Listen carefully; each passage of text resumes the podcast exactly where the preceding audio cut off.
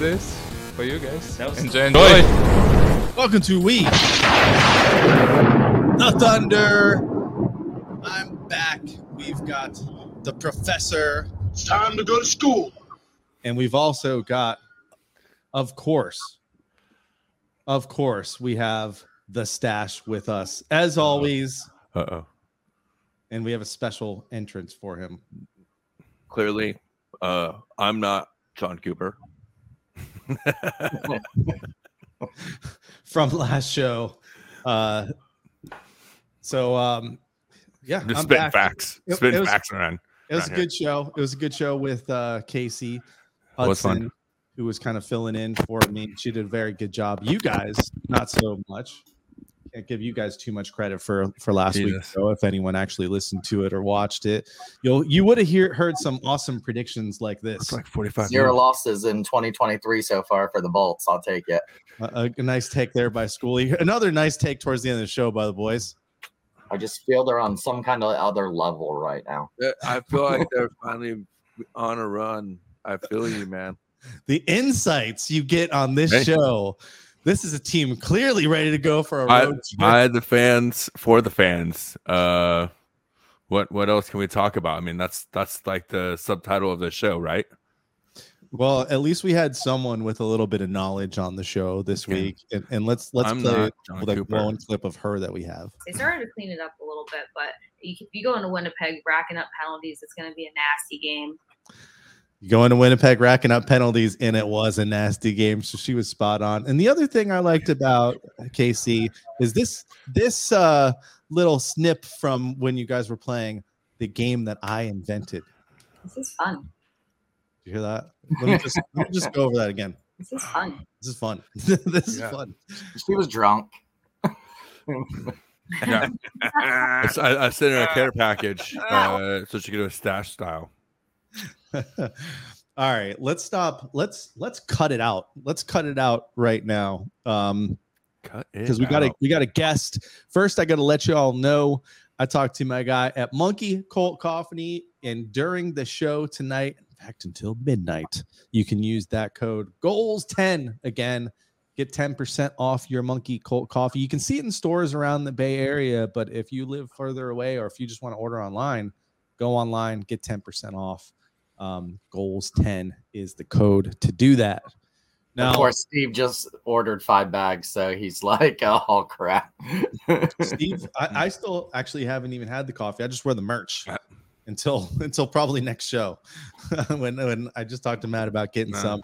Steve was the one who told me that it Oh, is what do you mean? legit. Some of the best go- coffee he's ever had. Dude, uh, go to Sunshine Liquors. If you're not gonna go ahead and buy online to support our own show, at least go to Sunshine Liquors, bro. Support Joe, George and the Neat Freaks. That's where I got my bag. So There you have it. All right, you guys ready to talk some hockey? Some real Yeah. hockey That- with a I mean- real insider. someone that some bring some kind of expert knowledge to this show of ham and eggers that don't know what the hell they're talking about, right? That's why we we have to bring guests on to do this because as we heard, I just feel they're on some kind of other level right now. I feel like they're finally on a run. I feel you, man. and and I they're they're to- on a run, a losing one. And I have to let Stash know that I did have a special sound clip that I will be using all the time now. That's a very good point. Thank you, Stash. That's a very good point. All right, enough with that. Come on, bro. Seriously. All right. Let's bring on Eric Erlendsson, lightninginsider.com. Eric, uh, uh, do you agree with these guys who think this team's on a tear right now? yeah, They are they are on home they ice. Does that count? They are on home ice. They're very good on home ice. Eh, on the road, on the road, they're they're literally they're average on the road. They're nine and nine. the problem is, how many road games do they have coming up over the next couple months? A lot, including next week when they go out for five to St. Louis and Seattle, Vancouver, Edmonton, Calgary. That's going to be a tough trip. But at least, at least this year, that trip is in January, not in March like it was last year. It was brutal in March. Yeah. Yeah, no, this month is the month they're going to have to What- survive. What, Luckily, that, luckily that was our fifth back to back already, too, something like that, or no? More than that, I think. Fourth, or fifth. Um, It was fifth. probably right around there. They have, uh, Yeah. I think they're top three in the league for back to backs, but They were so good with back to backs last year. I always say like it shouldn't matter. They didn't lose in regulation in back to backs Yeah. last year. They were Yeah, 10 0 and 2. Right. So, Well, it, Does it really matter that much? it- well, it just shows you every year is different. And especially this year with so many new players, new faces, uh, you know, a lot of, a lot of newness going on with a team that we're so used to everything being, you know, not status quo, but, you know, pretty much it's been the same roster for the most part for the past four or five years. Right. A few changes here and there, but, you know, this year, a lot of newness. And, uh, you know, I think that's why they're 500 on the road is because they're just kind of getting used to each other, even though we're about halfway through the season. And Yeah, it, was so their fifth, it was their fifth back to back. But, no. Yeah, and, and they've got several more too. So they're they're one of the that has you know more than a lot of the other teams that are out there. Um, so let's go back, Eric. Go go back to with uh with us through the last couple of games. We'll start in Chicago last week. Um, Moose was in there. I believe that was expected. He was going to start the first game of those back to backs with Chicago and um, and Minnesota. Lightning looked pretty good in that game. One four to one, kind of a slow start. Uh, gave up the first goal. Uh, we did see a Patty Maroon goal, which I believe is good luck. I think we're two and zero when Patty Maroon scores. So um, from there on out, I put all my money in the Lightning, and they came through and won, beating the team that they should probably beat. Had to beat. They had to beat that team. Yeah. Yeah. Um, sluggish start, slow start. They were actually lucky to get out of that period. The first period, one-one, right? Like Chicago was all over them. And you know, sometimes you get these situations. Um, was it Chicago had one win in 13 games, two wins in 19 games, 21 games, something like that. So you knew that look, Chicago's in the Connor Bedard race. There's no doubt about it. But when they see that lightning bolt come across up on the uh, calendar, in in some ways, that's their Stanley Cup, right? Hey, they're the two-time defending Stanley Cup champion. They've been in three straight Stanley Cups. If we don't show up, we might get blasted out of the building. So you, I think you see this a lot with these teams, and you knew it was going to be somewhat of an emotional push for Tampa Bay to get up to the level they needed to get up to, and they just couldn't find it for the first period. You know, coming off that game against the Rangers, you know, before they left town, that was as intense of a game as you're going to find in December. And for a team that's used to playing a lot of those style of games, you know, you played Arizona on New Year's Eve, then you got to face Chicago. It's just, it was tough to find the emotional level, but um, I think they finally rallied behind Brandon Hagel a little bit, you know, in his first game back to Chicago and, and kind of move things around there. So, um, not the best, crispest game that they've played, but they got good goaltending from Brian Elliott and their power play showed up. Uh, Brandon Hagel involved on both the go ahead goal and the insurance goal, obviously scoring the one on the power play. Uh, a game they had to win because you knew, as we're about to discuss, the next two games were going to be difficult games, especially the game in Minnesota for whatever reason. Cursed. Period. Yeah, Cursed. you could you could kind of tell in that Chicago game Hagel was going to score from the beginning. I don't think he scored till the third, but you, you could tell he was going to score that game. He was one of the best players on the ice. yeah, he was fired up for it. You know, it's uh, for a guy who had never been traded in his career. You know, and I, and I go back to the story that I wrote on him, uh, one in training camp about where he talked about the difficulties of being traded for the first time and not knowing the city that you're coming to and not knowing anybody on the roster. You know, you figure at some point you get traded. You know, you'll you'll have crossed paths with somebody on the team you're going to. He knew nobody, right? Like he really came in cold and you know, in the conversations that I've had with Brandon, you can tell he's kind of a quiet, reserved kind of guy that it, it kind of takes a little bit to kind of get to know him and have him open up a little bit, especially for us in the media. Like we're, you know, we're viewed differently than, you know, just about anybody else that would have a conversation with him. You know, but then, you know, when I had a chance to talk to him, you know, a month or so into the season, and he opened up about, you know, the tattoos on his arm and you know the story behind that with two of his uncles having committed suicide a year apart from each other and you start to understand you know why it takes a little bit for him to feel comfortable and to feel welcomed and, and to you know if, if you're part of his family and he was trying to get used to a new hockey family you know he's settled in and he's gotten really comfortable and, and he knows who he is now. He knows what's expected of him. He knows you know what what the coaching staff is looking for him to do and he's thriving. And, and, i think that's just a comfort level from you know him now being here for a little bit and feeling like he's in a spot Uh, he's he feels he feels home. I, I guess that's the way to put it. And for him feeling home and the you know the the tightness he has with his family, especially last after the last few years, um, his game has really started to shine. So you knew going back to Chicago, some of that emotion was going to come out, and and not in a you know bursting kind of way, but you know you knew that game meant a lot to him, and by you know uh, addition, it means a lot to his teammates. A lot of people said they were they're surprised by his play here, but obviously they saw something in him in Chicago because they had him on the Toews K line, and then he gets it here. He gets on the Kucherov point line. I mean, it- it- obviously to coaches and scouts, he is worth those minutes in that top line. Um, so really, it shouldn't be a surprise to anybody. But I know when we traded for him, giving up the Katchouk, giving up um, the draft, giving up uh, who was the other player we gave up? Raddysh, Taylor Raddysh. Raddysh. You know, people were freaking out. And then when he didn't just come in here and just start scoring goals like crazy last year, people were like, what was JBB doing? And then all of a sudden this year, he starts scoring, and everybody's like, You oh, might as well be Yanni Gourde now. But right. I, wasn't th- the look at plan- wasn't look the at plan Hagel. all along though for him to be Palat's replacement. And last Well, year he played on the a third line, and not this according year to armchair Palat's- GMs out there. Not according to armchair GMs. So it was supposed to be whatever. People didn't know that there's a long term plan. Shocking for a GM up against the cap space, trying to replace a guy who knew he was going to be walking out the door. And I mean, he was scoring goals at Chicago. This should Yeah. be no surprise. When he was on the top Yep. line, he was scoring goals.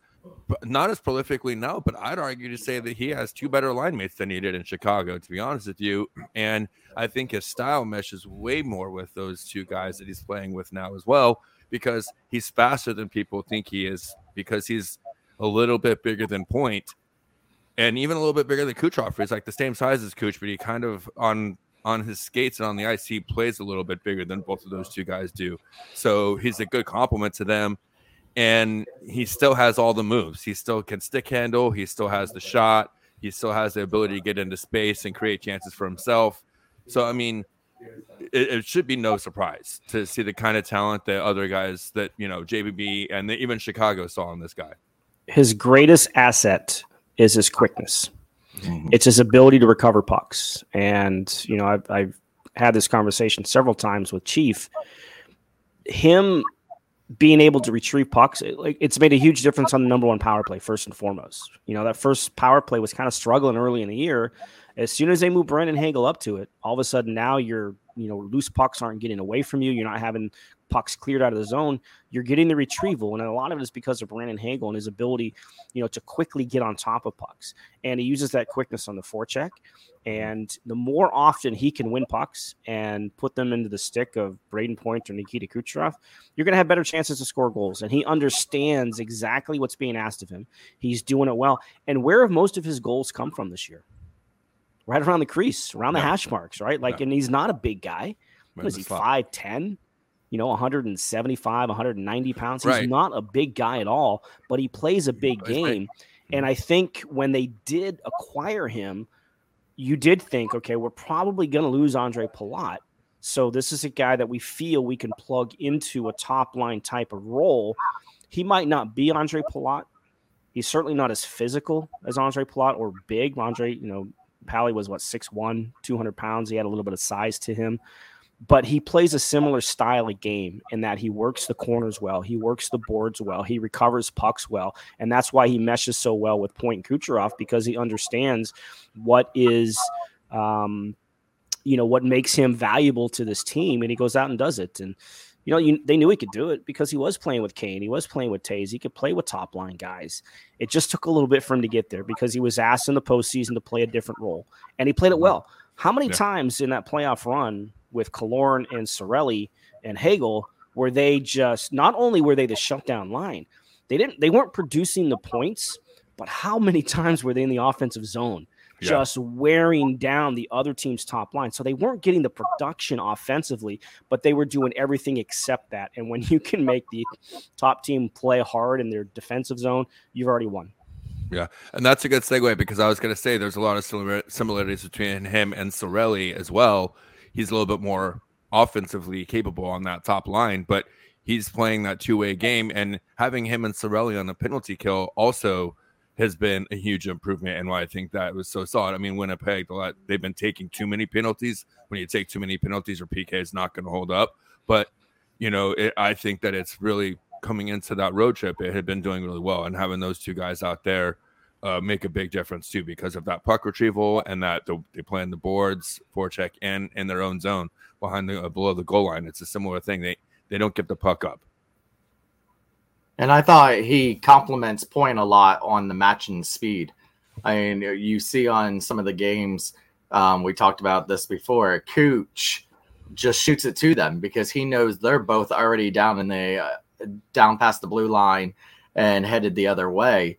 Um, where Point was definitely the fastest on that ice for several seasons, and now it seems like Hagel can keep up with his, and they're side by side going down that ice. And it's great that Cooch recognizes that and can really shoot it to either pass it to either one of them, knowing that they're breaking away going the other way. Guys should be an all star. Yeah. hey now.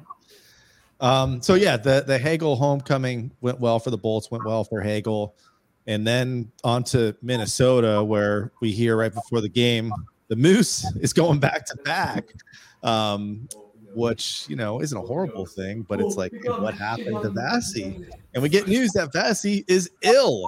Is there a curse on the Lightning in Minnesota, Eric? Uh, well, two things I'm going to say about that. First of all, I, I got it wrong, and I was not in the building. But obviously, you know, a lot of people saw Ed's tweet that Brian Elliott let him out. I, everybody was like, "Wait a second, what? Are you sure that's the case?" Because I saw other people that were in the building said, "No, it's Vasilevskiy." So I checked with somebody in the building. They said, "No, it's Vasilevskiy." So I put out that tweet that said, "Hey, I know there's a lot of confusion, but from what I've told, it's Vasilevskiy." Well, I made Ed look bad, so that's on me. Uh, so people can send their you know hate towards me on that one. Please leave Ed alone. Ed's a great guy. Um, you know, Ed, Ed Ed had it right. I got it wrong. I put him in a bad spot. I made him look bad. That's completely on me.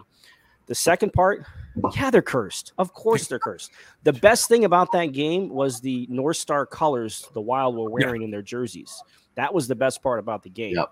To some people. because um, you know if, if With anybody, anybody not from Minnesota, basically, right? Because like Yeah. everyone, I feel like everyone that lived there hates it because it's like not even affiliated. But anyways, But- go ahead. It, it, it's it's retro, so it's cool Yeah. again. Right, right, That's the whole reason we bring these red shots right. out. Well, that's right. just like the Lightning's, uh, you know, Storm Surge jerseys. Everybody Mhm. hated those when they were out in the '90s. Yep. Everybody's like, "Yeah, those are cool now." So, uh, No, they're eventually, eventually, it won't be cool again. So, uh, but there's no doubt that they're cursed. And um, he- he- the first goal, it, it the puck completely rolls off the blade of Joel Eriksson Ek's stick, goes off Nick Perbix skating in the net. Yeah. You know, Jared Spurgeon sends a shot that's going 10 feet wide, ends up on the back of the net because it hits Yeah. Sam Steel. There's no other rational explanation other than they're cursed. And if Yeah. nobody's heard me tell this story yet, it's the curse of Dan Cloutier. And right now, people are like, Dan Cloutier? What's the curse of Dan Cloutier? This is the curse of Dan Cloutier. The Wild's expansion year, which was 2000, 2001. It's early in the season, it's October. The Lightning only had one win. The Wild had yet to win a game. So the Lightning's first trip into Xcel Energy Center at that time, the Wild are winning the game five to four. So then coach Steve Ludzik, thinking ahead, probably overthinking too much, thinks that Dan Cloutier is a little bit of a better skater than Kevin Weeks, who started the game in net. So late in the game, they pull Weeks, they put in Cloutier because they want that I don't know, extra half second, whatever it tends to takes for a goalie to get to the to the bench from the crease. They want Cloutier in. So Cloutier comes in, and then when they get the puck, the extra attacker, boom, off he goes. to six on five. Well, Minnesota scores an empty net goal. Marian Gaborik's second goal of the game. So now they're up 6 4. Weeksy goes back in. During the final minute, Freddie Modin scores a goal. So now it's 6 5 with like 15 seconds left. It's a garbage goal. It wasn't going to do anything. But because Dan Cloutier was in net when it was still a 5 4 game, he's the goalie of record. Dan Cloutier logged 24 seconds of ice time. did not face a shot, and he got saddled with the loss. Got the loss. So Oh, the curse of Dan Cloutier, the Lightning are Man. now 212 and 2 all time in Xcel Energy Center. So the only rational explanation is yes, they're completely cursed in that building. absolutely. There you uh, have it. Well, obviously, we need to bring Dan back for a game. they need to bring in the Minnesota or For something. 24 seconds. They should have 24 stuck seconds Vassy and a in win. For 24 seconds or something towards the end of that game to see if they could just reverse the curse somehow. There you love go. it. Because yeah, love it. I'll have to bring were that up to John nothing- Cooper. He'll probably just look at me funny. N- nothing went right. I, I saw a lot of people complaining. You know, where's Vassy? You know, Yeah. let's get. he- he was obviously sick, and and to mm-hmm. kind of you know because I was talking to some people this morning as the team was back in town. Like Elliott was on the ice a long time Wednesday morning, so that's not going to be the case, especially in a back to back if he wasn't start if he was starting. Right. So the plan was he wasn't going to play. I, I'm not sure the time frame, other than what Jon Cooper said afterwards. It was that basically when Elliott showed up to the building, they said, "Hey, we're not sure if Vazzy's going to be able to go." That's when he found out because there's no way he's expanding that much energy in a morning skate, having played the night before. So obviously, it was sometime between probably three and well, what time that game start? Almost ten o'clock Eastern, Yeah. so eight, almost eight Yeah. o'clock. Um, actually, almost nine o'clock Central Time. So, Yeah. uh, it- it's sometime between probably six and nine o'clock is when Brian Elliott found out, hey, we need you tonight, and that's why Vazzy didn't start. And and I guess uh, again from talking to Ed this morning, you know, Vazzy was just kind of doing this in warmups. Yeah, there's know, there's so a there video. no He's, like, energy, yeah. moving at all. Yeah, so um, Well, I mean, the, even the in- plan was yeah. to start Vazzy, and obviously he, he he didn't feel well enough to go. in spite of that, I, I don't think that you can really fault Elliott for that loss. I mean, we talked about those first two goals. Nope. You they don't get more fluky than that. And then the other two goals, one was a really good screen, Yep. and the By other one Victor is Hedman. uh, right, exactly, by our own guy. And then the other one is just a, a miscommunication on uh, the, the switch at the top of the zone because two guys that haven't been on the ice that much together are out there, Yep. and they had and so you know what I mean. Like the four of those goals, you and I honestly I didn't see the fifth goal. I got distracted with the family at the end of that game. So like, but it or with with yeah. So like I I, I did. But like for those goals, you can only put on Elliott. Honestly, Yeah. like it's not like he played poorly in the back to back, and even having been on the ice all day for warm ups. You know what I mean? So They played Curse. well. They played well in that game, but not well enough. Right? It's just right, They- and that's what I don't think they, they played bad. hard, but not hard enough. They Right, played yeah, smart, but not. So it was just, it was just enough of an effort where they could have won, as opposed to what we're used to seeing. They put in an effort where they should have won, and I don't think that's a game you can sit there and say they should have won. And I thought the Wild looked really, really good. I mean, they're a fast team and they were physical too. Like they were, they came out hitting. And uh, I don't know if the Lightning were really ready for it. I had kind of in the back of my mind, all right, if Vassy's sick, then a couple of those these other guys must be. Absolutely. There's no on. way just one person's feeling the effects of whatever's because it's just that time of year. I mean, my, my myself, I was in my bedroom over Christmas because I had COVID. Right, I wasn't really sick, but I was, you know, I was laid up because when I went to go to the to the clinic, they said, yeah, everything's going around the flu, COVID, you know, everything Well, is going around. right Johnson missed the Chicago game because he was sick. Yeah, He did warm ups, and then after warm ups, he was like, "I'm too sick to go." So he didn't play in the Chicago game. So I don't know He if him probably and got Vassy- Vassy sick that day. is, is, is that the curse of Tyler Johnson? Now? Yeah. That- there we go. So hot were they out hot tubbing the night before? yeah. Uh, I mean, and uh, and Gustavsson made some incredible saves early on in that game as well. He made a couple of A saves. He did what you asked of really him. Kept them kept the Wild in early after those fluky goals. So yeah, I mean, All the puck luck it- was I on don't one think side. you can. Yeah, like I, as much as people were losing their shit on the internet, I don't think you really can look at that game as being such a terrible loss. And they had the addition of Ryan Reaves. Uh, like Mike- Winnipeg, uh, you, know, I, I think that's a different story. Yeah, so so let's go on to to Winnipeg, right? You you hear Hedman's out. He's having his baby. From which I haven't heard if he had it yet. I don't think Thomas would know. he did. I think. Yes.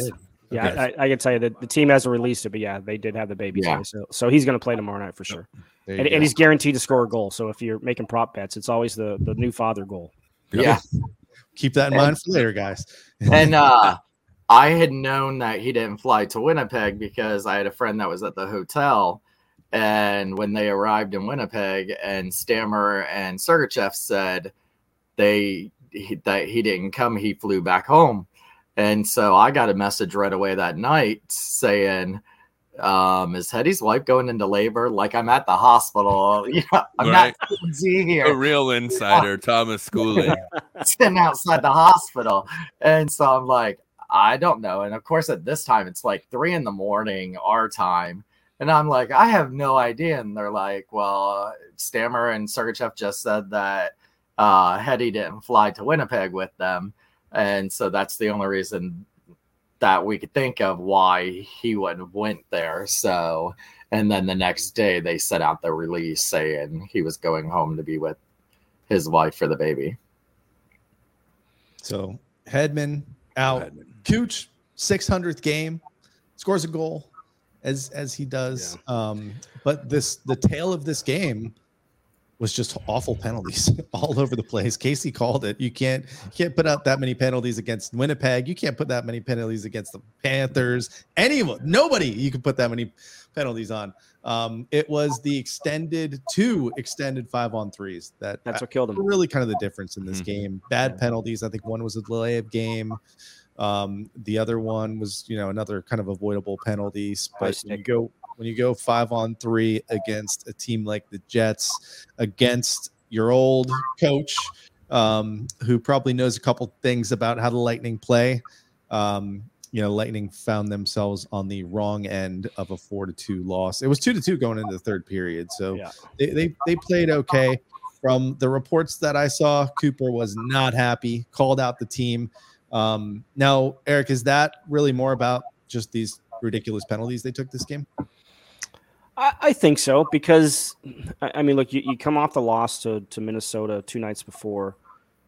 In a lot of circumstances, you know, leading to that loss, the old adage is you, is you come home with as, at least as many points as games that you played on a trip, right? So you're sitting at two points through four or two games. So you need you need a positive result, and they did a lot of good things in this game. Five on five, Winnipeg had 10 shots on goal, five on five. 10 shots on goal. Now they had six power plays in the extended five on three. So, you know, that's not good. But it's it's the timeliness and probably the undisciplined part of it. Because look, the four on four goal that Winnipeg used to or they scored to tie the game late in the first period, the final minute of the first period, is a retaliatory penalty where Anthony Cirelli went after, you know, sticking up. And there are aspects where you like, yeah, okay, you need to stick up for your your teammate there. But there there's times you have to pick and choose that too. You're totally controlling that period. Like Winnipeg's done nothing in that period.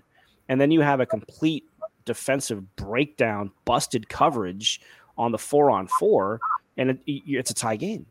Like you totally dominate that period and you get out of it tied rather than ahead. You should have been ahead by three or four, and yet you're tied. So I think that part of the penalties, and then, you know, like Nick Paul's not trying to take a high sticking call, right? But you have to be smart. You have to understand you're already killing a penalty.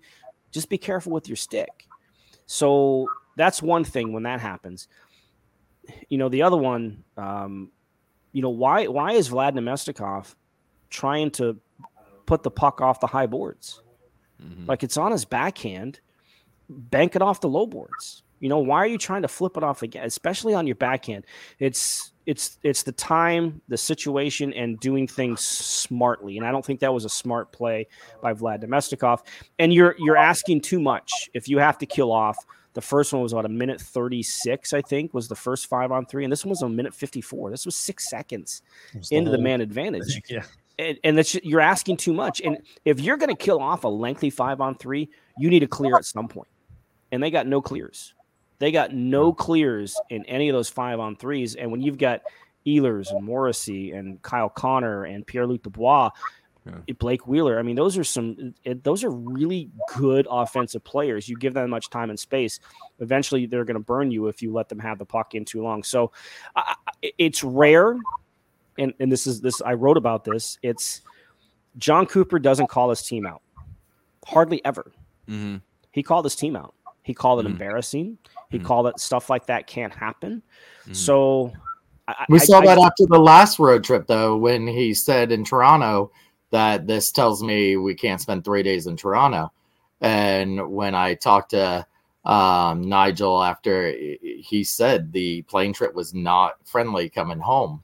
So it's been these last two road trips that they both really crapped the bed on these last two road trips and have had nasty, nasty times coming back. Yeah, well, and look at it too, because that last one was Montreal, a team that you better beat, right? Yeah. And they didn't play particularly well in that game, no. but they Mhm. found a way. Just their ta- sometimes your talent just wins you games, and I think that's what happened in Montreal. It was the same thing in Chicago, Yep. right? And then and then you lost the games, you know, uh, Toronto and uh, who was the other team on that trip? Detroit. Detroit. Right. Yeah, again, played really poorly in Detroit.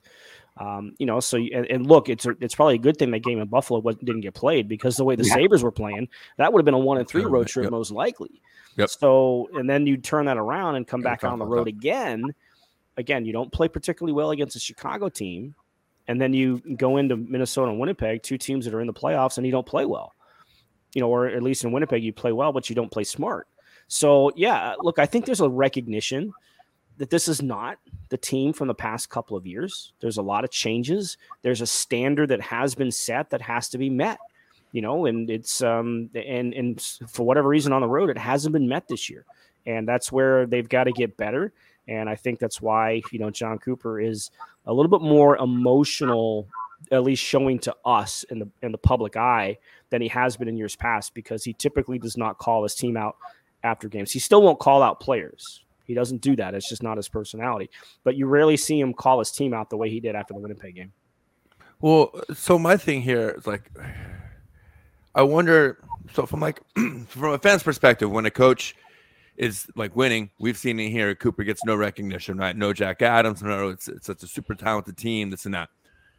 I'm just wondering, so, like recently, if some of this this talk about the Jack Adams isn't like kind of maybe getting to him a little bit because I, I don't know that you do your team a lot of favors when you tinker with your lines and you're going out on road trips and you're still trying to like, oh, what's the lineup tonight? What's the lineup tomorrow night? And it doesn't help when you're in Winnipeg and guys aren't getting their regular shifts. You know what I mean? And you have to shorten the bench a little bit. Most of Cirelli's time was probably on the PK, not on his regular line. So Or the or, or in the box or in the box. So, but I that was just one thing I've been like kicking around in my head lately. Is like I feel like he's always known to tinker, but I feel like he's been switching a little bit more often than normal. And I wonder, like, eh, sometimes I feel like you just got to let your guys figure it out themselves instead of being the one to be like, hey, and is it is that him being like, hey, this is the only power I kind of have is to switch up the lines because it's talent and I've got to do that or I mean, I don't know because I will consistency on lines is something maybe I'm just too old school about that. You know what I mean? Like these are your lines, you roll your lines. The more they play, the more consistent they know each other. It's like the back of the hand, and they may go through slumps. Maybe you move a guy up or down, but for the most part, these are your lines. And I don't feel like Coop has been really willing to do that since Cirelli came back. Well, that's the key right there. Um, fir- first of all, that is an old school thought that the lines play, the lines play. Most coaches nowadays look at pairs, pairs of forwards. Okay, who are Point and Kucherov going to play with? You know that kind of stuff. And even back to John Tortorella days, you know he knew that uh, Brad Richards and Freddie Modin were going to play together. Who was going to play on the right side, right? Like that's that's kind of how the thought process was working there. I- I don't think this is a power thing from the coach here. I don't think this is him trying to send message to teams or to his own team. I think it's a um, a byproduct of what we talked about at the opening of the show about the newness and still trying to find who fits well with who.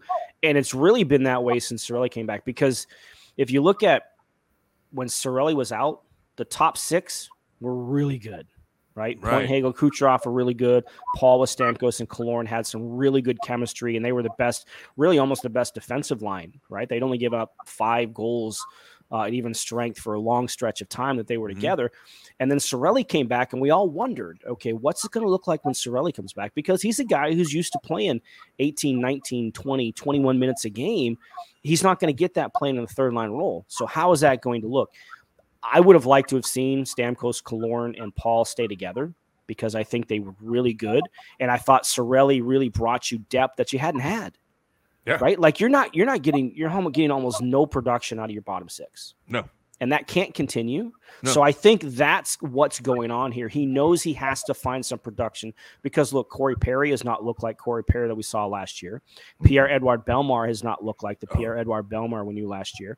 You know, Pat Maroon, I think, has shown glimpses of it, especially since he's been out there with Paul and Colton of late. Yeah. But you need more out of your bottom six. You can't continually count on Point, Kucherov, Stamkos, and Hagel to be your only Uh, guys yeah. scoring. You need more production. And look, since Nick Paul's played in that third line role, his production's dropped. So you just need it. You just need Yeah. more out of your bottom six. So I think that's what the tinkering with the lines is all about. And it's the same thing with the with the defensive situation. You know, Mhm. we've seen so many different defensive combos because they can't figure out how things are going to work. I mean, Yeah. Sergachev and Perbix were a really good pair, but they couldn't find anybody consistently play well with Victor Hedman. Erik Cernak wasn't getting it done. Zach Mhm. Bogosian wasn't getting it done. Okay, now what are you going to do? Okay, let's try Perbix with Hedman. Hey, that's working. Oh, geez, now what do we do? Who are we going to play with Mikhail Sergachev? So there's a lot of tinkering and unquestioned or unanswered questions on the defensive side of things for the defense on who plays with whom. And that's again for a team like Tampa Bay, where they are at as a franchise, as a team. This is going to sound kind of callous, but the regular season's a dress rehearsal, right? They're going to make the playoffs. That's unless something catastrophic happens. There's what They're going to be like playoffs. 108 points right Yeah. now, basically, and that's So it's a question: who's going to have home ice, Toronto or Tampa Bay? That's kind of Right. where we're at with this team. exactly So the dress rehearsal is okay. What are we going to do with our defensive pairing? Who's going to fit with whom? And, and, you know, and then the X factor is always the trade deadline. What is Julien going to do at a trade deadline? So to me, it's all about experimentation, or not. It's like that's kind of a bad way to put it, but it's all about trying to fit whom with whom, so that okay, this worked in December. Okay, it's March. Let me try and go back to it. Right. So it, as we get close to the playoffs and they start to settle on those things, you know, and this year of all years, especially because there's so much newness to the team, especially on the back end. Yeah. And, I guess go ahead. I was going to say that's a good segue into some questions that we have for Eric. Um, I warned you, a lot, a lot of trade questions. Of Uh, got some from from Mike Sneed, uh, who I, I met at a Lightning game last week or week before. So it's good to meet him. And um, Serena had a good question, all trade related. But before I jump into that, let people know how do you get to lightninginsider.com and get that coverage? I know you're looking for some more subscribers, right? Aren't Yeah, we yeah. all?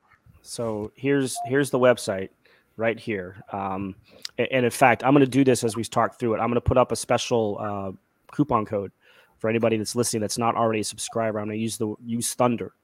Okay, um, um, so that'll be the coupon code. I'll do that as we're talking through this, but uh, I'll give you ten dollars off the first year of a yearly subscription. Yeah, because like when the uh, outlet not to be named left town, you'd have thought that maybe that would have added some growth to you know my site or it it, it, it hasn't. And that, and that kind of surprised me a little bit. So um yeah thunder will be the code. So lightninginsider.com is the website. If you're not signed up yet go to uh, as soon as you check out and put your payment information uh, use that code in the coupon code. That'll be $10 off a uh, yearly subscription Can I There say nobody in this market has covered the Lightning longer than Just Eric forgot. has?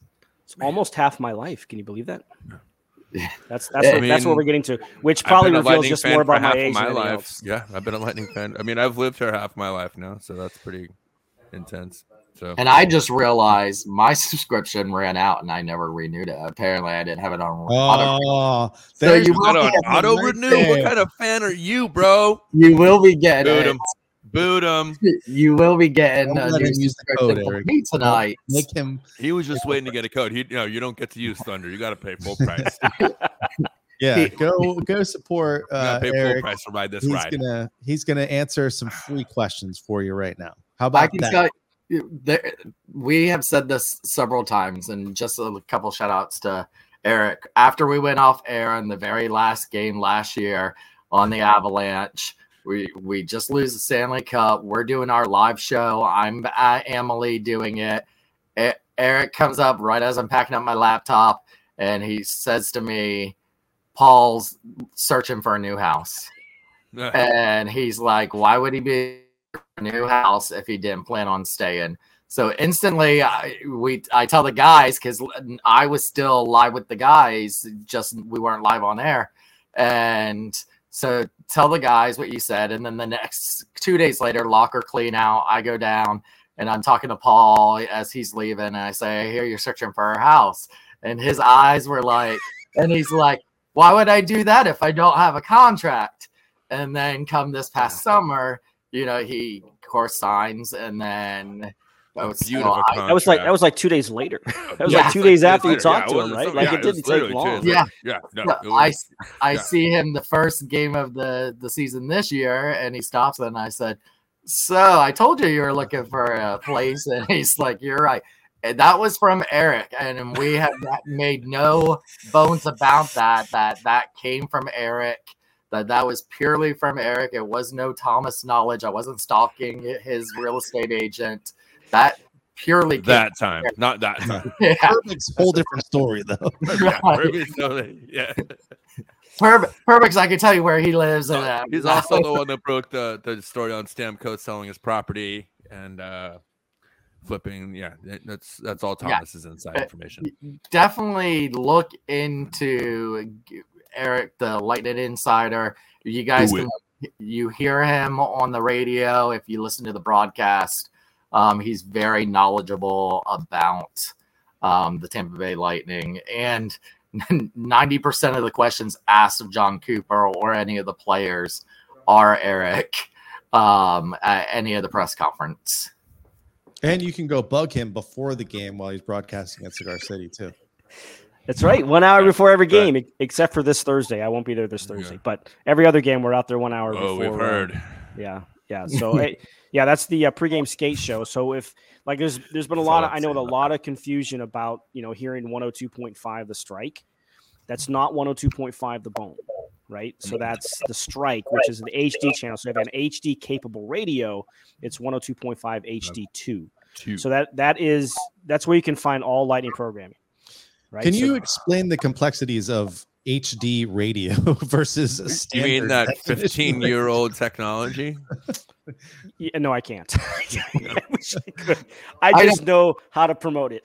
I hear the broadcast and I hear when they do let's pause for a stadium uh for a stadium For A a network station- Station identification. identification. identification.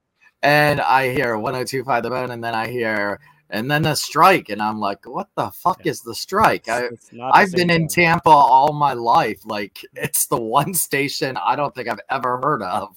Well, I don't know if your car is capable of HD radio capabilities, No. but I know Yeah. that Shooter's truck has HD radio, and all I you gotta do is 4K radio. all so you gotta do is take one extra click on your little dial there. I know there's a lot of dials on a RAM thing, and uh, you might not even have a dial anymore on your brand new fancy RAM, but it's just one more click to the right, and it's like 10252 instead of one. I just So- think about Eric Erlendsson and the pregame show just comes on. Magic. no, actually, what I do like about satellite radio is they have a lightning station. And Yeah. you can dial in that lightning station. It even shows the little lightning bolt on your screen. So Mhm. so so I can tell you, like this HD channel, like I don't think I don't think 102.5 has utilized it before, but they've had it. They've had that capability. So with this new radio deal that the Lightning put together with Cox Media and 102.5, said, "Hey, we have this station. You guys are, you know, you can use that too." I, I don't know where it's going. I know some thoughts are in the works to utilize that more. They're not there yet, but more and more that's going to be there. But you can also get it streaming on TuneIn. That's the Mm. other thing. It's it's the strike, and you know if you just go to TuneIn, whether it's on the app or whether it's on your desktop, uh, just search Lightning Radio twenty four seven. So what used to be Lightning Power Play on the iHeart Network is now Okay. Lightning Radio twenty four seven on TuneIn. So one hour before every game, that's where you can find us. There is on That's that. why they've been promoting tuna That's because all I do plug. is listen to the, the bone all day long. So Yeah, oh, That's the that- big plug right there. they've been doing the tune in, and I couldn't figure out why they kept advertising that. There And- you go. you just reminded me you're going to have some competition next Monday because we will be doing a We the Thunder post game show to get this little show in before a big football. Before a big- game. You know, we a said big- sweet yeah. football game tonight, but the Bucks play next Monday night, so we're going early, right after the uh, Seattle Kraken game. It's a four o'clock local. start. Actually, Eric won't be on there, so he don't care. He's, Well, he's going to be on vacation. I'll be vacation. flying back. I'll be flying back on Monday. I'll be All flying right. right. over Raymond James Stadium, probably right around halftime. You'll get a nice view of the game.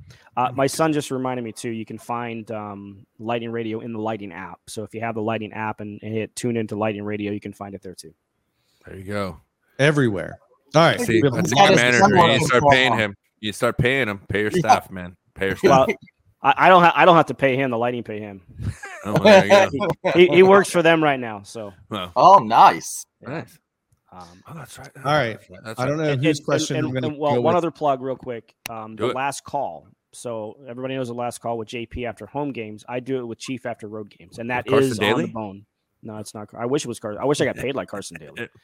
Um, There we are. but uh, uh, every road game except for the West Coast games, we are on the air as soon as the, as the post game report goes off. That that does air on 102.5 The Bone here locally. And if anybody's not familiar with that channel, you can pick it up just about anywhere. It'll, you can pick Yeah. it up in Fort Myers. It's such a strong signal. no, it's pretty Where much the would you- strongest radio uh, signal in the Bay Area. Where do you and Chief do it? Like, do you do it there at the arena or? Yeah, there's a little studio uh, down inside Amalie Arena. So if uh, if anybody was listening on on uh, Friday's game, you know Jurassic Park Live was in there, so we were a little worried about the Velociraptors getting loose. That's awesome. T Rex coming. Ra- Raptors in the background. All right, all right, all right. Let's let, enough of the of- shameless self promotion that we love around here. Let's get to the fans that we're Yes. supposedly doing this show for. Chomping in the bit still.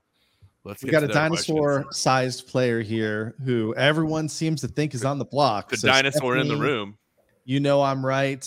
Um, and, and Stephanie here asked, "Do we trade Cal Foote or any other defenseman at the deadline? Do you think if JBB makes a move?" And here's another uh, question from you know I'm right, pretty much the same thing. Uh, actually saying, "Hey, do we get a right-handed defenseman back? Do you think the Lightning are going to move one of their defensemen? They kind of Well, have this little- was this was fueled on by the signing of Perbix. W- Well, Perbix is past Cal Foote on the depth chart, right? Like he's the guy playing, and Cal Foote's not. So it's not too hard to kind of read between those two lines. You just get the sense that um, that Cal Foote feels like he's on the way out, and, and that's just kind of how it feels because he's been with the organization now. Was he 2017 draft, Mhm. right? So he's been with the organization six years, and he hasn't progressed as you had hoped. So uh, I don't think it even has to be at the trade deadline. Um, because first and foremost, Rudy Balcers is close to returning, Mhm. right? Like Jon Cooper said today, that within the next week he could be ready to play. Once he's ready to be activated off IR, there's a roster move that has to come. 750. Yeah, I mean that basically clears it too. I'm sitting here looking right now at CapFriendly. You're looking at Cal Foote's 850, uh, Rudy's 750. And the good thing about Cal Foote is he's still an RFA. So whoever you're trading him to still has control next year, and he's still only 24. So There's still you're- there's you're there's a lot to like about get- Cal Foote. yeah, you're probably only going to get assets though, right? You don't think you're going to get a player, especially because of what we talked about the salary relief. You're not trying to bring in You would have to basically for money out, assets draft in, right? Draft Yeah, picks. I mean, yeah, traded a lot picks. of draft picks away. Obviously, you're not going to get Right. a first round draft No, pick. You know, you're not going to recoup either of those two that you sent to Chicago. No, Um, you know, but but the thing I worry about is like it's it's not really a secret that they've you know made inquiries about moving him at some point, right? Mhm. Um, and they haven't been able to move him yet. Now, some of that is because of the time of the season, but you know, you've got a six foot four right-handed shot defenseman who can play physical, and you still haven't been able to move him yet. You know, what kind of value does he have? But at some Right. point, they're going to have to make a decision because you know Bowser's um, when he does come back, there's only one player currently on this roster that does not require waivers to be sent to Syracuse, and that's Nick Perbix. And you're not sending Nick Perbix down. No. So whether it's the waiver wire or a trade route, you have to make some sort of a roster move to make uh, to be able to activate Balcers. Now, the big question around all of this is not just Cal Foote, but what does Julien do at the trade deadline? We haven't had our midway part of the season to discuss with Julien about some of these things, but I can guarantee you what he's going to say when we ask him about it. Uh, I'd want to temper people's expectations. We don't have a lot of cap space. We don't have a ton of flexibility, and he's going to But bring in Patrick Kane. But as always, if there's going to be a move, if there's a move that we can make, then you know we'll be looking for We're it. always at any looking to make our They're team always better. looking to make Yeah. a move if there's anything there. Yeah, Yeah. so that that's exactly what he's going to tell us. So uh, there are certainly uh, restrictions on what they could be able to do, and I don't know how many Brandon Hagels and Nick Pauls there are out there. Um, Right. But we didn't know about Nick Paul last year, right? Like we had no idea. We thought Mathieu Joseph was going to be somebody on this team, kind of moving forward, and you know that it, it kind of went that way. So it, I don't doubt that's you know they're going to try something the- the two areas are, as we discussed, trying to find some more production out of your bottom six forwards. You know, and whether that even includes a guy who can win some faceoffs consistently. You know, which you know they're they're too wildly inconsistent in the faceoff circle. One game they'll be at sixty five percent, the next game they're at thirty five. 40. Yeah. So yeah. you, you you've got to find some somebody who maybe can win some consistent faceoffs for you. Um, not that that's a priority, but it's something you kind of have to keep an eye out. But you do need production out of your bottom bottom six, bottom two lines, and then the other thing is you can never have enough defensive depth because, especially on the left side with this team where it was such a strength with Hedman, McDonagh, Sergachev on the left side, it's it's not the same right now. You have Hedman and you have Sergachev. You know, you don't feel strongly about the depth after that, right? You know, whether it's Haydn Fleury or um, you know anybody else who plays on the left side, you don't have depth down in the, in, in Syracuse. Even on the right side, about you don't have depth. penalties, and we haven't even brought up the fact that Ian Cole has just been bitten by the penalty bug, right? Like, I feel like he, he he's not playing terrible. I think he's playing serviceable defense as he needs to, as what he was brought in for. But his penalty minutes are just and timing, right? When he takes the penalties, it's just as important as how many penalties he takes. And it just seems like every time this team gets in a rhythm, he's the one that's taking that that bad penalty, you know, a hooking or something, and it's always within a certain distance of the net, which usually tends to say maybe he got beat on the play or not necessarily just him, but the defense got beat on the play, right? Well, like obviously his three against Chicago stand out. Like everybody was all over him. I'm tired of Ian Cole. I'm tired of Ian Cole. Going into that game, he'd have taken he'd taken as many minors as Mikhail Sergachev had.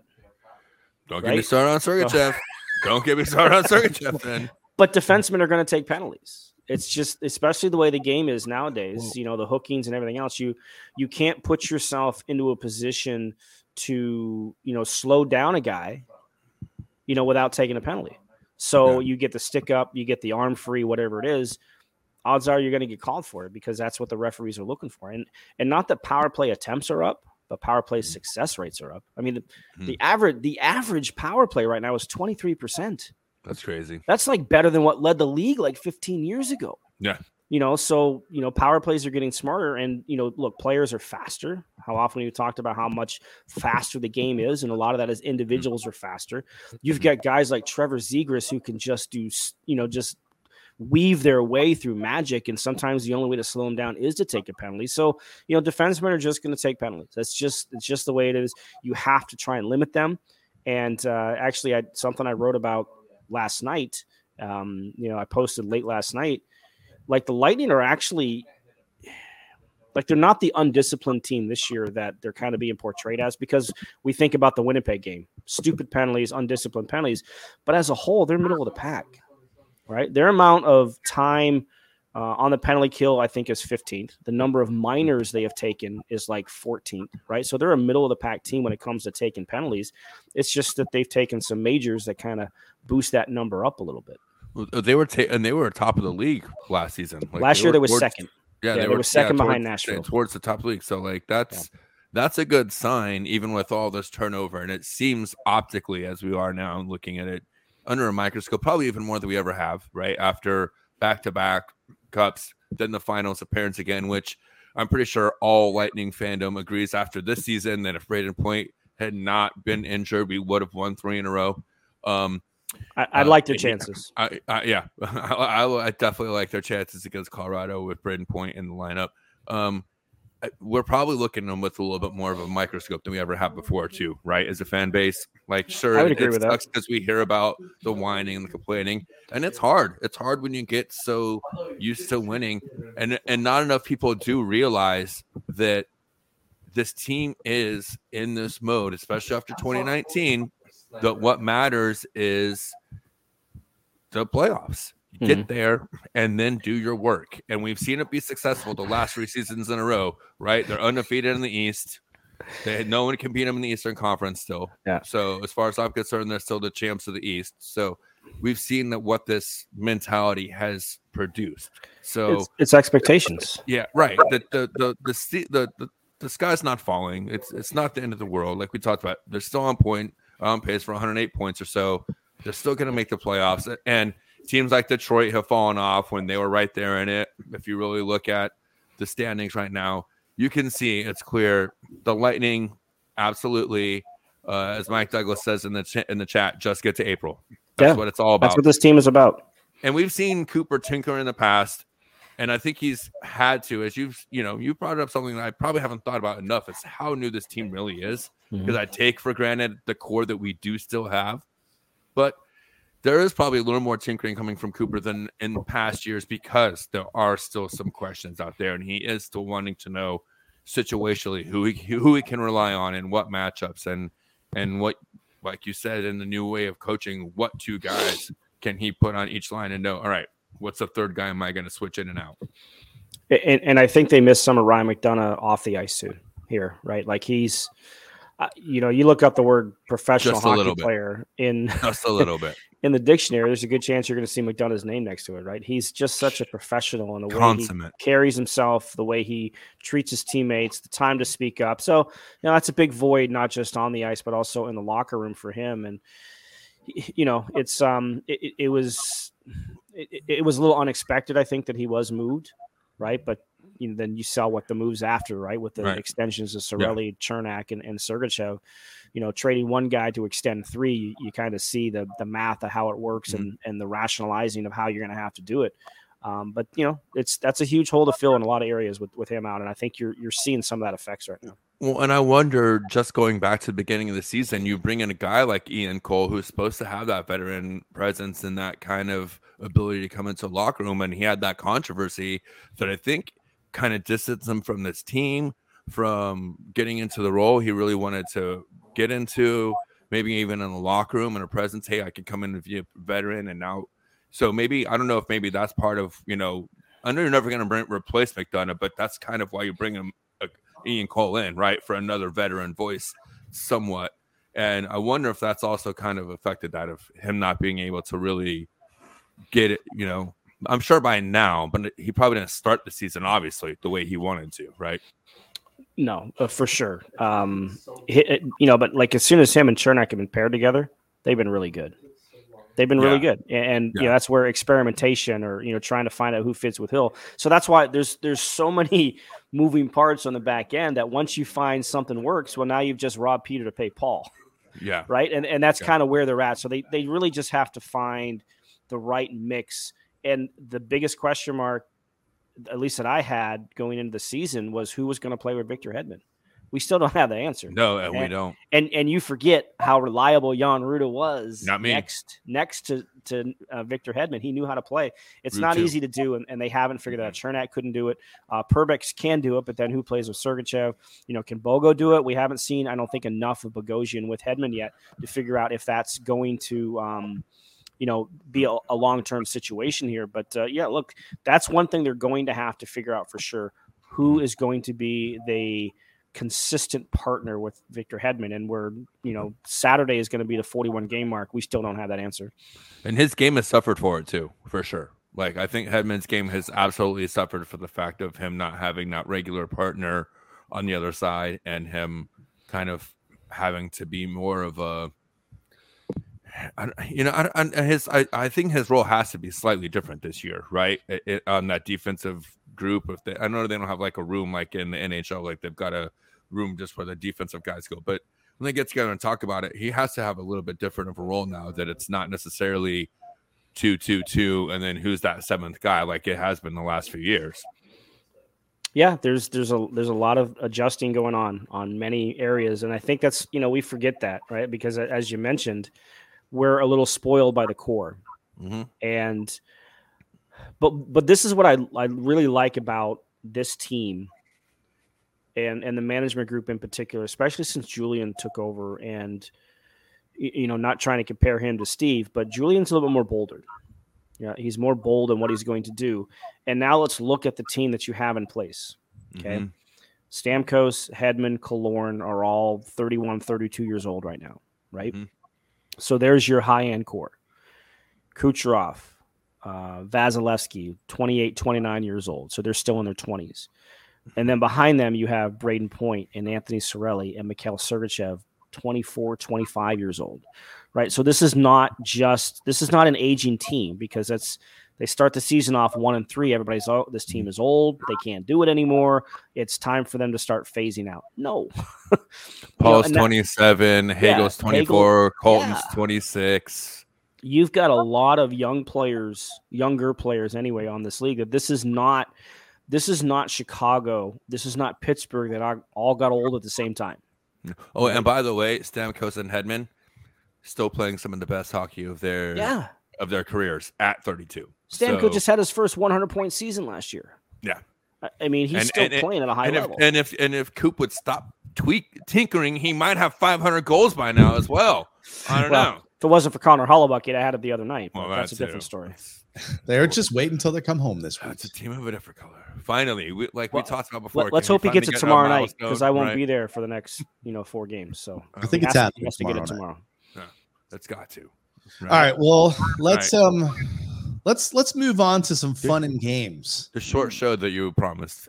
Yes. Hey, I'm all I mean, good, man. I got nothing but time for you guys. We can we can Love it. speculate all night about potential JBB trades and you know, I think the thing is we we've seen him from the past if if there's a move to be made, he's going to make He's it. gonna make it. yeah, He he will Um, make the it. There's no doubt. Yeah. and, and and we'll question it. why did you give up this for this guy? And then a year later, you're like, oh, that's why. I'm done. I'm done questioning him. I like as as as in as I was on the Iser plan. I'm totally totally the caboose on the JBB train. Like, and I take that for what it is. I don't care.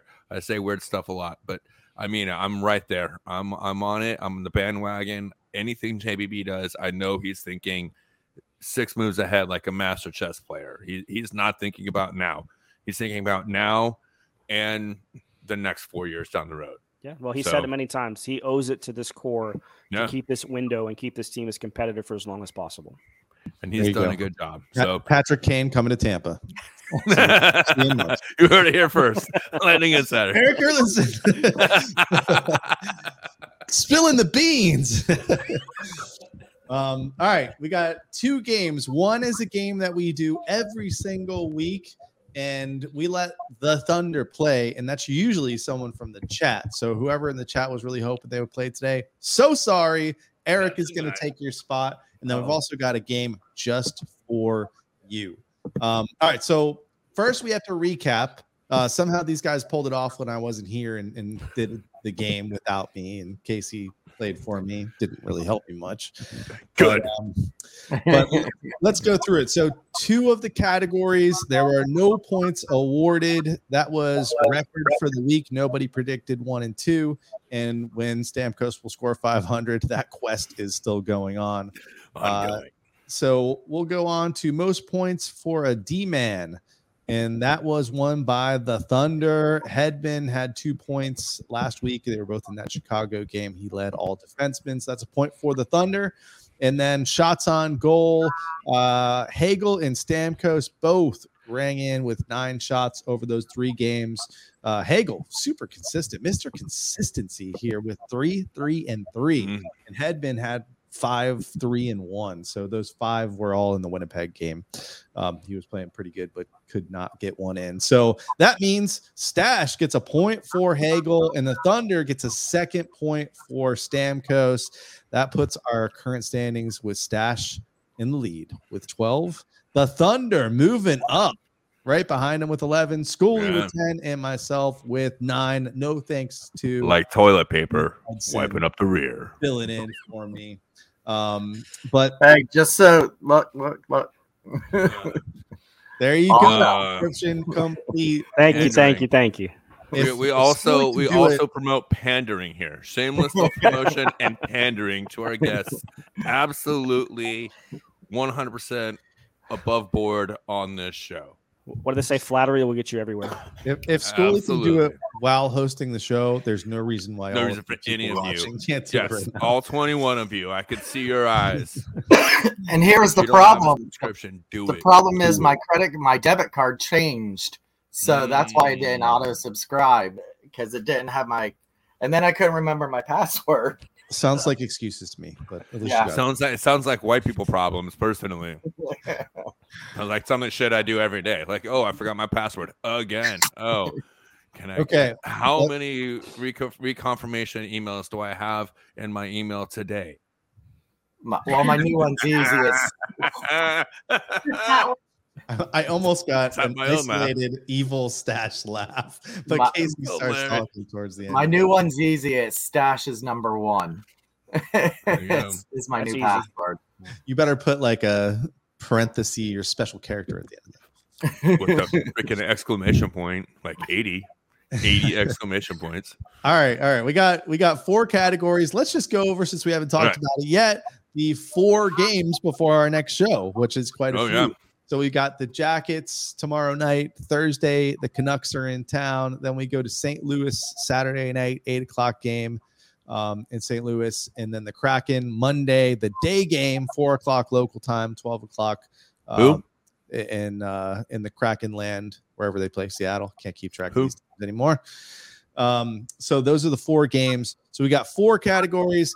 Uh, number one is going to be which player in these four games scores the most points, but you cannot pick one of the first line forwards. If you don't know who the first line forwards are, it's Point, Kucherov, and Hagel. You cannot pick them. We'll let the guest go first, representing the Thunder. Which player is going to score the most points this week? We just said it at Stamkos, right? Like he doesn't go through stretches like this too often. Mm-mm. And I did speak to him today, something I will write as soon as we uh, get off the air here. It'll be posted. And I get to read it. Yeah, Subscribe absolutely. now. Um, Subscribe now. Like he he says that 500 number is not hanging over him, and I believe him. I don't. I have no doubts about that whatsoever. But he He only had um, 50 shots to get to. yeah, right. Like so, the last, like, chances two have weeks. been there. The team's only been feeding him for two weeks now. I was Yeah, gonna say I- Dan Hetty when he when he hit 498 in the locker in the interview afterwards, Hetty plainly said he's at 498. So the Yeah. Players are very Yeah, aware. Absolutely. you know, but you want to like like I, I think the thing is I like I think he wants it over with and, and not not in a negative kind of way. But Right. he, he doesn't want us in the media Talking asking the questions. every- like, look, the only time I talk about it is when you guys ask me these questions. So Yeah. uh, I, I think it's going to be Steven Stamkos, especially with four games. I think once 499 goes in, it's going to lead to Floodgate. more. It's going to the floodgate's are going to open up a little bit because he is a streaky goal scorer. And once he gets on a streak, they, they really tend to come. like 14, 15. We gave you the layup 20. there, but we're going to Yeah. add a, a kicker in here to earn Uh-oh. the some extra points. Put a number out there for the points that he will put up. Just points. I don't have Yeah. to break it down by goals and assists. Points. Um, it's four game. Let's go seven. Seven points for Stamkos. Schoolie, who you got? I got Paul with five. All with five. Stash.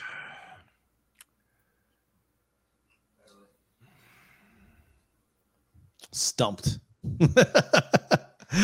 Well, I mean, yeah, I mean that's the top five scorers on the team. boys- so I Your boy's mean, right out there. Number That's seven. what happens when you get the first pick in the draft. uh, well, I mean, listen, Killer, ha- He's been Killer good has lately. been showing some signs of life, and I I want to go with him, but I think it's Cirelli. I think Cirelli is going to find that life down on that third line. Him and Colton, they need to find something down there. Uh, I I think we're going to see Paul back on that third line. I did, I I I do. I think that Cooper in the next few games is going to be like, ah, you know, I don't know. I Hold on, hold on. I Once again, for that. That's a Clearly, very good uh. I'm not Jon Cooper. Right. I can only guess at Give us- the, at the inner workings of a mastermind. So Cirelli, how many points? yeah, I'm going Four with games. Cirelli. Cirelli with with six points. Six for Cirelli. I'm gonna give Hmm. Killer since you left him for me. I'm gonna give him five. Um, all right. Which player scores the most goals versus the Kraken? Since I'm losing Who? the competition, I will go first. We can pick anybody on this one. Pick anyone on this one, and I am not a fool. I will go with Brayden Point. Good job. Does that mean I get to go next? God. Um, I think it's going to be Nick Paul. Go ahead, Paul, double even though he's going on the third line. No, I think he's going to be on the second line in that game. I'm, I'm just saying. Kraken's the last one. What? Kraken's the fourth game of the week. I know. All right, I'm not questioning you. Go with Whatever. Paul. Go with your heart. He's going to Uh, have. You're not asking who's going to have the most goals in that game against Seattle, Kraken. Yeah. right? So I think in that game he's going to be on the second line. What? How is that terrible logic? Good, double E. Uh, I'm gonna go way off track here. I'm gonna say Mikhail Sergachev. My kind of answer. What you? Oh, he's su- pandering, pandering, pandering, pandering. Hold Fair on. enough. Wait, fair I enough. think what you meant to say was That's a very good point. Oh, I'm gonna have to delete you know these what? sound clips. Listen, if Thomas Schooley can buy a subscription during the show, I can buy my own soundboard during the show. And this this show's going to devolve real quick going forward because I can get shit here real fast. So I'm gonna go Hagel. Hagel, good pick there. The Only bad man. pick was stashes. I don't know. I'm just kidding. Nick Pauls that doesn't have a shit ton of multi-point games and multi-goal games since he's been here. I don't know. You're probably gonna win. One of the most important uh two-goal games last season. I don't know. Nick Paul, right. I don't know. This one's very simple. We can all have the same answer What's in that record? Kraken game. Oh. Does your boy from he was on uh he was on the block party today. Who? Who? His name is Yanni. Does he score a goal against the Bolts? Yes or no? Yes. No. No. He always does. He will. No, no. I'm going yes because you got we got he two. did. He scored it last time when they were here, right? He can score here. Yeah, Yeah, he did. No. No, he assisted. Oh, he got the assist. That's right. Yeah, so he'll definitely get a goal this. All right, so I'll ride with you. I'll go. I'll go yes. Mm-hmm. Um, and then this one is an accumulation over the four games. How many power play goals will they score? I Oh, feel like they didn't score enough this past week, uh, especially that in those last two games. So an accumulation of all four of those games. How many power play goals will we score? Schoolie, go Four. for. Four. I get I get three. Fancy oh, it has to be different. No, no, no. We can. Be, uh,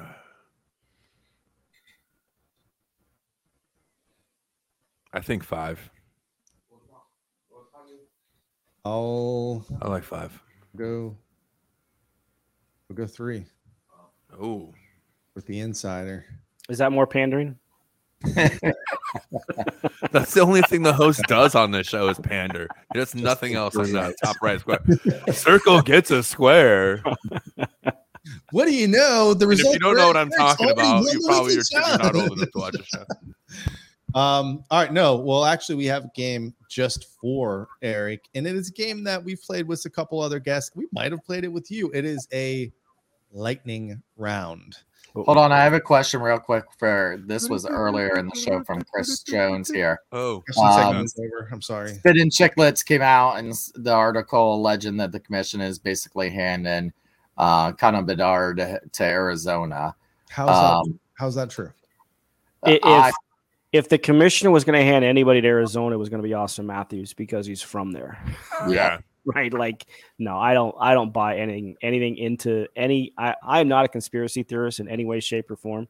Uh, I don't think the lottery's fixed in any way, shape, or form. I know we can make. I- I mean, look, Look at you w- pandering to the Florida lottery commissioners.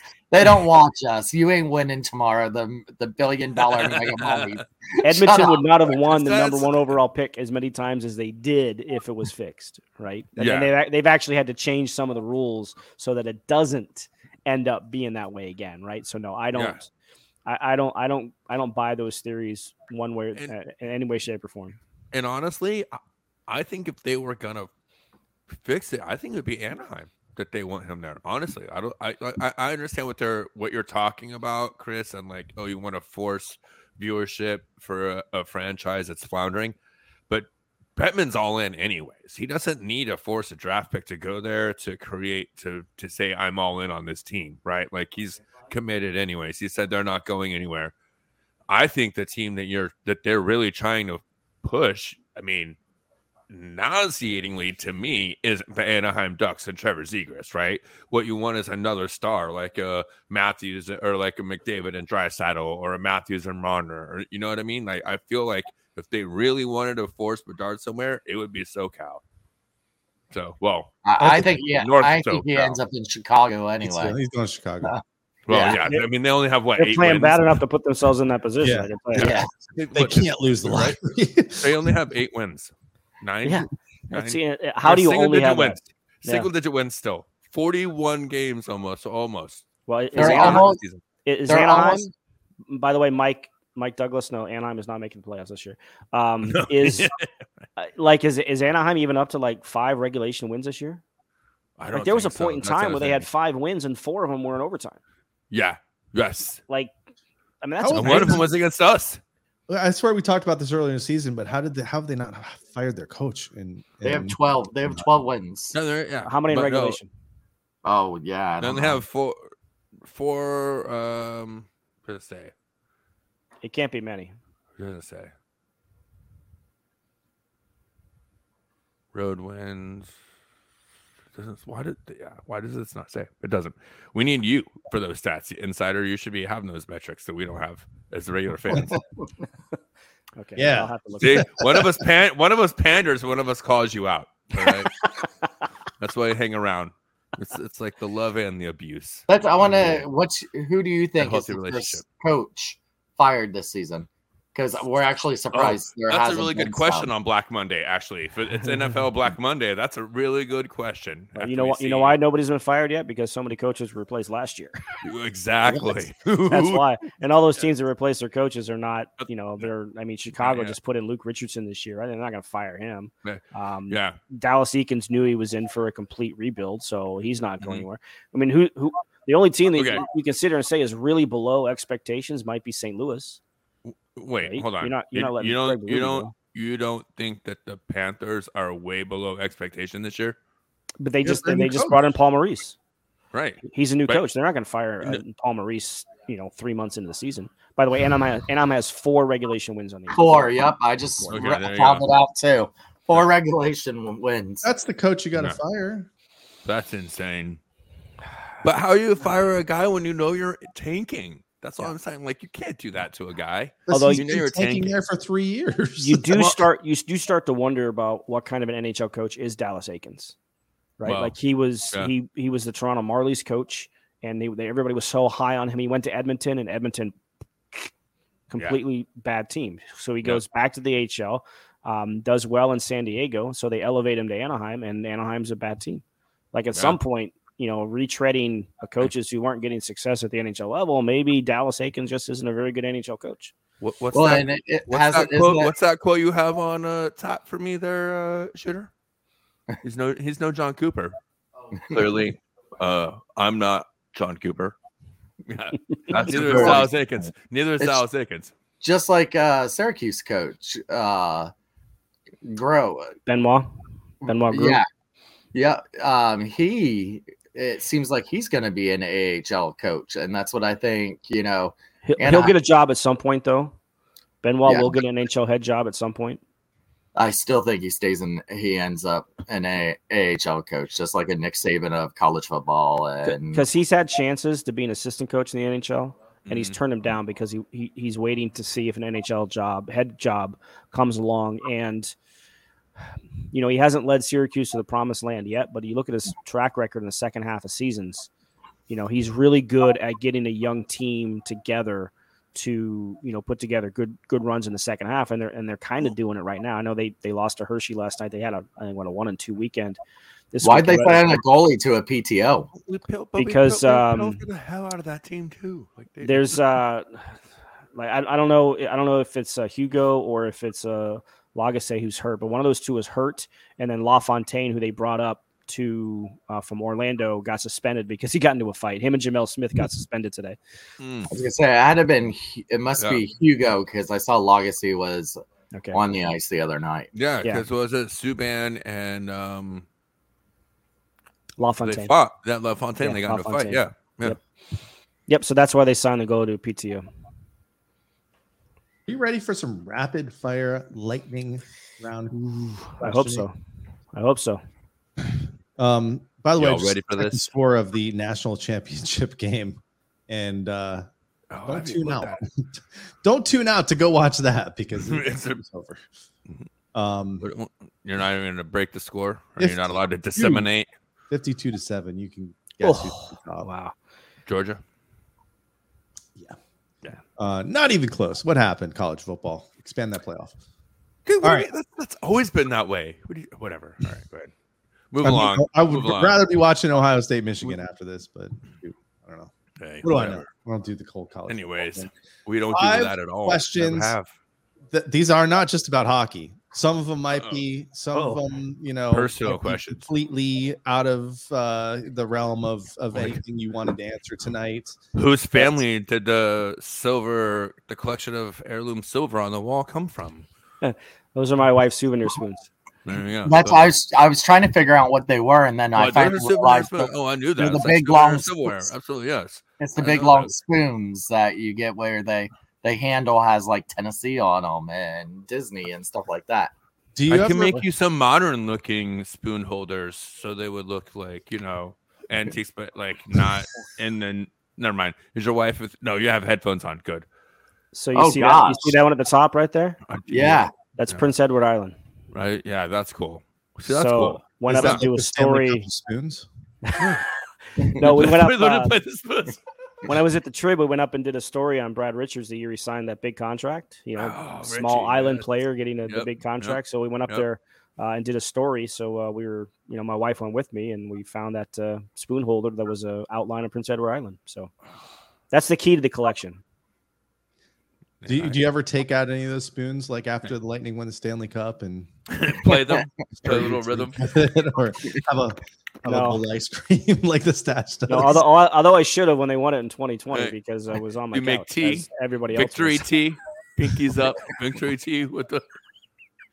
You should have one for every every state. So every time you beat a team in that state, you have victory tea with the spoon representing the team that we just beat.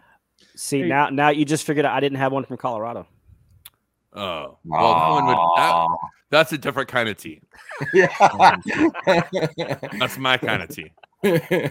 Hey, shout out to Kelly who showed up because we were her second Oh. choice for broadcasting tonight. Oh, over thanks, Kelly. Just kidding, Only love after you. uh, Georgia No, scored Kelly- 60, she tuned in. No, she was in the chat earlier. I love Kelly. She's fun. Oh, We've had you, a good Kelly. time. We've had a good time. uh, All right. More times. Five questions. Weird. Five questions. Here we go. Eric, who was your favorite player growing up for the Any NHL? sport? NHL. Oh, NHL. Um, well, I'm from Massachusetts originally, and when we moved down to Florida, obviously the Lightning were not even on the radar. So probably Rick Middleton, the old Bruins forward, um, was a guy that I kind of gravitated to when I was younger. So Rick Middleton. Very cool. Okay. All right. Next one is a pass or shoot, almost like a true or false, but you choose to pass or shoot means you like it. Next year's Winter Classic has been announced that it is Las Vegas versus Seattle. Are you a pass on this one or are you shooting all in? Uh, I'm shooting on this. The Kraken have uh, a very loyal base already. their uniforms draw eyes. Let's face it; those are some pretty cool looking uniforms. And Vegas is Vegas. Uh, you know, with them reaching the Stanley Cup final their first year, they look. The Winter Classic is about ratings. It's about ratings. That's why Pittsburgh and Chicago and Boston and Philadelphia, all these teams are in it every single year. So this game is all about ratings. So uh, from that aspect, uh, actually, I think the league is taking a little bit of a risk here when it comes to those ratings because it is one team that's only been around. It'll be two years, and the other one's only been around since 2017, 18, right? So um, they, I think they're taking a little bit of a risk on this. So this will be, I think this will actually be a little bit of a test for Yeah. the league in terms of how do the ratings look you know, and it, it's a cool ball, ballpark. I don't know if anybody's been to T-Mobile, um, but I was out there a couple years ago. It's a really cool ballpark. I think that's going to be a really good scene with that uh, the rink on the middle of, of T-Mobile Field there. Yeah, I've, I've been there. I actually was there when they un, like demolished the Kingdome. I watched them uh, collapse it, and so I was up there for a while. But yeah, uh, you know, I sorry, this is you. Sorry, go ahead. We'll do this No, five questions with staff. I know. No, we no, we always no. This is what always happens. We do the rapid fire. Don't act like this has never happened. This happens every time. And then somebody rapid puts the brakes on and we slows all- it down. and then we all one of us has to chime in because it's really relatable to one of us, right? So, anyways, yeah, because I know you have an opinion on the next one, but we'll ask Eric uh, instead. Favorite restaurant in the Tampa Bay area? Oh, boy, I'm bad on this. Mainly because I don't get out a, a ton. Um, the Cigar City Tap House. ah, I could, but I, I won't. Um, I don't even think it's I don't think it's there anymore. We used to go to the Colonnade a lot in South Mm. Tampa. I don't I don't think that's there anymore. Uh, that was our that was our favorite place to go was the Colonnade. You know, I, I'm a being from Massachusetts, the son of a fisherman. Uh, I Yeah. I really like seafood, and they had some really good seafood. that's the one that was right there on Bayshore, right? Yeah, yeah, just yeah, off yeah, of it's not there Bayshore. yeah, yeah. Uh, yeah, it's too bad. Um, boy, other than that, like I don't, I don't get out to anything other than what's out here. I live out in the Brandon area. They don't have too many, you know, non-chain restaurants They're all changed. out this It's way, basically right? They're basically one big shopping mall in Brandon. yeah. So, uh, I don't know. Um, We can go with your shutdown restaurant, which means Yeah. you get out more than me because I never heard of that place. So, well, that just means I'm old because I don't think it's been there for a few years. Well, also you don't go to Brandon. Oh, yeah. Well, not yeah, shooter doesn't go to Brandon. A- And I don't blame you for that. I also used to live in Brandon. What do you know? All right, next one might hit hard at home. I know it. I know it hit Blake Wheeler hard because this is based off of Blake Uh-oh. Wheeler, who just came back from the ruptured testicle. Ruptured berries. Busted a nut. Would you rather, Oh boy. Suffer a ruptured testicle or eat a Rocky Mountain oyster, which some would say is a ruptured testicle? This is a tough one.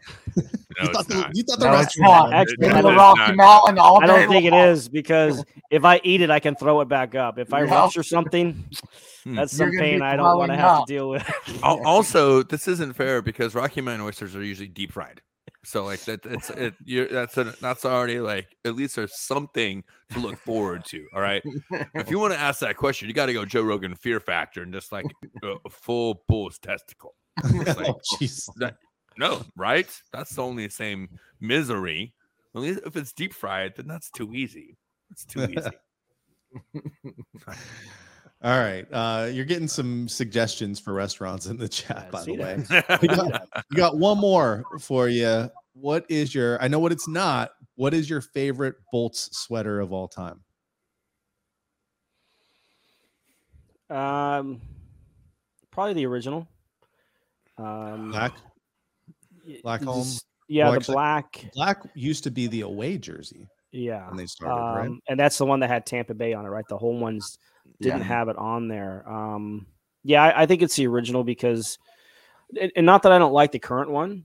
Look, I'm not a big jersey guy to begin with, but um, you know the new ones. I know uh, the the Leafs comparisons and hey, there's two blue teams on the ice and all. I get that, but it's cr- it's clean, it's crisp. It's you know it it stands out to me in a lot of ways. But I think that original one because it was the original. They won the cup, the first cup in those jerseys. Um, I just I I like that logo. I thought there was a lot to like about. it. I like the old patches that were on on the you- shoulder with the originals. Um, Yeah, not not the not the retro storms. The, the only thing cool about the retros or, or those storm surge when they first came out was the victory stripes that that Phil made sure Yeah. were under it, right? So everybody could see the the three Yep, victory stripes, Yep. which they didn't they don't even have on the the re- reverse retro. If you're No, gonna bring back that- the storm surge, you gotta have the the And- uh, victory stripes on it. And I and I gotta say that's the number one thing that I'm disappointed about. And I did point that out when we talked about it, is that they didn't have that extra stitching there in the pits. Were Remember, those on the yeah, original stuff? Pits up America. Yes. Yeah, yeah. The original Yeah. storm surge had the victory Yeah. stripes. That was that was the Phil It's, Esposito addition to those jerseys. Yep. I heard they He ran hated out of them. these stripes in the team hated store. So Yeah. they ran Oh, out. stripes it and the ran- It ran out of victory stripes on the road. There was something you mentioned on uh, Twitter. You're constantly tweeting all throughout the game, all through every game day, all every day. Um, I have your notifications on automatic, and I don't think there's anybody that tweets more than Eric does. And you you have to have some of those on auto sends because four o'clock in the morning, I'll get the tweet from the insider about his story, and I'm thinking, God, I hope he's not awake just finishing this story. Of But- course he is. He's like, Yeah, look, I am. he Yeah, is. Yeah, I am. does. I am. yeah, yeah. I need, I need should- to take a beat from Eric, honestly. Like, I really need to take a beat from Eric. Like, when I'm at four o'clock in the morning, I just need to start just writing shit. And then, like, No, oh, Because when maybe you're up at somebody will read four, it. when you're up at four, nothing good happens with you, Stash. No, no, no, no, no. See, I'm the older, wiser stash. You don't understand. Yeah, no, Uh, that the first time the story link goes out, that that's usually when I'm awake. yeah. Well, hold on. I think we're on to something. If Stash is inspired at 4 a.m. to write an article, would you entertain putting it on lightninginsider.com? As long as I had some editorial control over it. Absolutely. Absolutely. I want to see what this man thinks about Listen, late at night. I'm- listen, I'm an eloquent writer, but even the best writers need editors. Come on. Oh yeah, I, and, you know what? I found that out because I'm a Mm. terrible self-editor. I Oh, cannot edit my own work to I'm, save my I'm life. verbose and Oh. I'm and I love I- I very long sentences. I big appreciate my copy hilarious. editors more and more every time I write something nowadays because there's no my eyes are the only eyes on it except for the people Yeah. who read it. And I used You to have a, a, a, um, a subscriber who would read it and say, "Hey, this this needs to change," and I would go back and change it. Um, Yeah. She must not subscribe anymore because I don't get those emails. You know, one of the things I learned from an early age of writing uh, is when you're proofreading yourself is to read it backwards. I don't know if you ever got that tip, but go to the end of whatever you wrote, wrote and read it from the last word and read it backwards because then it doesn't it doesn't flow as well and then your brain thinks about it more intricately and then things that are like run on oh that's way too long or that's bigger than I wanted it to be are more impactful than if you were reading it top to bottom because you've already written it and it seems Right. fluid to you. You know what I mean? And so you're not as analytical. If you're reading it backwards, then you're much more analytical of what you've written, and then you're going to look at it more line by line than paragraph by paragraph. I will try that tonight. So something I It, had it won't be at 4 a.m. I can promise you that. No, not tonight.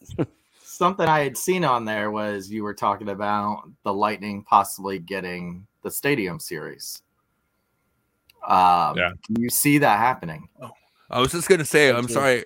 I was going to say one more thing, but like the whole thing about the the Winter Classic, I do think it's they're, they're able to take a chance because they have added the Stadium Series games, and there's more than just one outdoor game where they can appease more fans. So they have that one that's like the showcase, but there's still a couple of other outdoor games that lead up to it. So they it's not as much of a gamble as maybe it would be if it was only the single outdoor game. I, I do think they're going to get an outdoor game. I don't think it's going to be a Winter Classic because you can't trust the weather on Yeah. January first or second. Plus, you have the Well- the bowl the bowl game, right? Yeah. Former Outback Bowl, now the Recli- ReliaQuest Bowl. Quest, yeah. You know, you and and so you can't. It'd be hard to have the stadium for that. Plus, I mean, what was it on New Year's Day? This year? wasn't like eighty one degrees on New Year's Day. Like we were forty degrees on Christmas Day, 40, and a week later it's, it's eighty degrees. So you can't trust the weather. I've actually had this conversation back when I was doing Lightning Lunch for the team on on Lightning Power Play. I had Paul Delgado We on. talked, we talked about this. Yeah, we talked Yeah. about that article. One, well, actually, one of the first times you came on our show, we, excuse me, we talked about that interview you had in the article you wrote. Yeah, so I mean, Paul said it can be done. You you would Yeah. just have to do it late January, early February. That is the most reliable times of the year to where the temperatures could be at a situation to where it'd be more feasible. Obviously, it's not Mhm. going to be an afternoon game, right? No. And That'd be a nighttime game. and I think you would have to build in some leeway where, okay, if you can't do it on a, a Saturday, maybe it has to be done on a Wednesday because that's when the weather would be a little bit better. So I think you have to build in some leeway if you're going to do it here. Be like Winter Classic week or something, Yeah, something like that. and you have like a Um, maybe you could even have like ex. Oh, see, we have like exhibitions of other teams or like I don't know, like you could have. Well, they like, had to do change the the Super Bowl. times. They had to change the times a couple years ago when they did Yeah. it Yeah, at the in Air Lake Force Tahoe. Stadium. Yeah. Well, yeah, the Uh, Lake, the Lake Tahoe game, Lake remember, because the game, hot the, the sun was too much, they had to push Yep. back even after they had started the game. Um, you know, so yeah, I, I think it's feasible. I look, Jeff Vinik doesn't take no for an answer, as we know. I mean, he Hey. just doesn't take no. And I he pestered Gary Bettman for an All Star game. He got an All Star game. Um, I, he's and I know he's pestering for an outdoor game. He's going to get it at some point. It, it- there's just a lot of work that has to be done to try and pull it off. And you know, one thing everybody brings up, well, hey, LA did it. The climate's different in LA, right? There's no It's humidity more dry. Yeah. because it's not necessarily the sun, although the sun is an enemy of the ice. It's the humidity. The humidity is the biggest thing. Moisture And content. I mean, look, if we could have had the outdoor game on Christmas Eve this year, it would have been great. it would have worked out just I- I- perfectly. I but- still believe that, that that shooters onto something with some kind of a glass dome. where We actually play real life bubble hockey in Tampa Bay. That's that's what I think. As long as it doesn't work like um, Buzz Lightyear's mask, right? Or this or the Simpsons movie. Or the the- either one. Either one. I, thank you could play, Thank you for bringing the Simpsons into it. they could. Bl- oh gosh, Simpsons did it. He Simpsons loves did his, his Simpsons uh, tweets. I mean, they could play at Tropicana Field uh, with They the could. dome But on there. not the same though. Yeah, Really, It's I mean, too it's, the novelty is the the, the point, it. right, Right. The point, because I I've thought about that multiple times, but absolutely, the novelty is the fact that you're playing hockey outside because that's the way it was played. However many hundred years ago in Canada, because that literally had nothing else to do and no other way to play a sport except for on ice, and you can't Well, play it- things on ice unless you have some kind of a blade to stand on ice. Like it's it, it you want to talk about ratings? People would view just to see if it'd be a train wreck. Well, that's what I'm right? saying. They're putting on an outdoor game in Florida. I got to look at this. Listen, how, Right? you go on social media, who has the biggest amount of posts about them out of all 50 states? It's Florida, period. No, nobody gets more heat on social media than Florida. So a lot, a lot of us see? deserved. It's because of train wrecks. Uh, Well, that uh, because of train wrecks. Absolutely. Nobody else has their own It's- man. Oh, what's going uh, hockey in right. Florida because they've been wanting it to be a train wreck forever, and it hasn't been, thanks to us, right? So there, here it is. Finally, finally, the train wreck we've been waiting for. Outdoor hockey of Florida. Like you're you're not wrong. There's Well, ratings and that- alone, and and, that- the, the train wreck factor alone brings in ratings. and and that's where the risk comes from the league, right? Because Hmm. as as they've been able to pull off all these outdoor games since 2008, right? So Yeah. we're 15 years into the outdoor games. Um, you know, the first time it doesn't work, everybody say, Well- "See, it doesn't work," right? So Well, there's there's the risk factor for the league. And that's one of Bettman's babies too. You know, that's Yeah. uh, for all the things that people bemoan about him as a commissioner. I don't think he gets enough credit. I really don't. He, he he's done his job as commissioner. He's held this league together, multiple lockouts. We keep seeing growth. We've seen every single team grow in value this year. The Lightning doubled in value in their valuation this year from half a billion to over a billion. Like the 16%. Even the Arizona grew in value in 16%. So, you know, the guy's doing his job.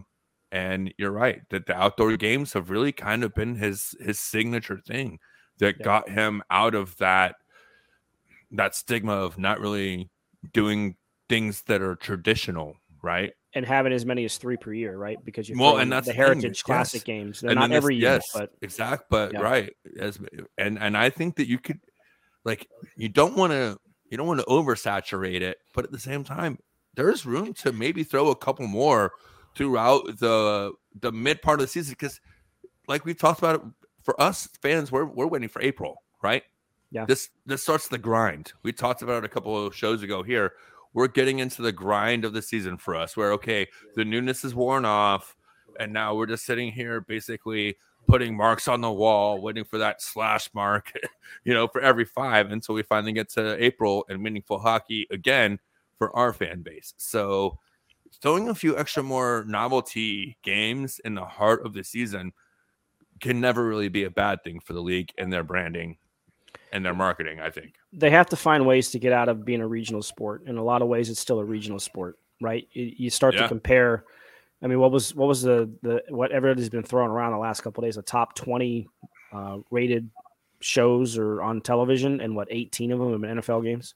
Yeah. right? Like, so, y- y- you, I mean, you're never going to get to that level, but you know, you have to you have to break out and, and get to a situation to where you're not just a regional sport that people will tune into a game no matter who it is, right? Mhm. So, Yeah. And Lightning fans, I mean, unfortunately, fortunately and unfortunately, we gained a lot of f- f- fans during the Stanley Cup years. Thank you for Uh, just using the one F and not the two Fs. For the Yeah. um. So uh, they don't know what it's like not to win. right? And then also when they announced the Seattle Kraken versus Las Vegas, you saw Twitter blowing up that Tampa doesn't get the respect. Okay, I'm tired of that. We got the Global Series game. People forget that we've had that. We've had the outdoor game. Yeah, Robert Shoots. yeah. It, I mean, it's shooter. just- it's not two teams that I would have I would have thought would would deserve it if people want to say the deserving because they haven't been around. And like you said, it's a ratings grabber. Um, I I thought you would have to put one of the big teams in there to both teams travel well. We see it when they come here to Tampa. You s- even Kraken only two years in. There's still plenty of Kraken fans, but a lot of them No, are great They're sports Yanni fans. And Stop Seattle it. is a They're- great sports market. No, Like you think of the support, the Seahawks, the Sounders, um, you know, that they're The still Sonic. clamoring to get the Sonics back, right? Yeah. It's just a great sports market. yeah. eh, It sucks and to live there, but their sports fans are amazing. I- I and speak for that. Vegas, I mean, you know, we we were there strong uh, the first year that Tampa ha- what played there, and then I've been back since, and they they love their team there, and when they come here, there's lots of Knight fans here also. Um, so I can see where the intrigue is there. The two newest teams facing each other, um, but I really thought you would need to put a a Vegas versus you know like a New York or Pittsburgh, no, the Rangers. Right. Hey, listen, I will say this. What I love about it is that it pisses off all the original six team fans. and I'm here for that. I'm always here for that. Because I, oh, the Winter Classic, it's going to be two 06 teams. Oh, so every year we only get six teams to choose from from this matchup? Mm-mm, no. And I think that's what I like about it the most. Do I think they deserve it? Probably not. But do I like the fact that the NHL is saying, hey, we don't care what year you are as a franchise. If you have a fan base and you have a market and you have something that we believe can grow our brands nationally, not regionally, we're going to give you the exposure. And you know what? I think it doubles down off of last year's stadium series with us in Nashville. Did we get the Winter Classic? No. But did we have a premier prime time outdoor game against another non-traditional market team? Yes, we did. And did we all show up from both sides and make it a most probably the best game of the season last year? Yes, we did. So and I heard from several people, people. were bitching about that. A lot of people were bitching last year that the that the Predators and the Lightning, oh, two two teams from the South got an outdoor game. Well, guess what? It was amazing. It was absolutely amazing. So, no, do they deserve it, quote unquote? No, but do the original six teams deserve it offhand? No, they don't either, right?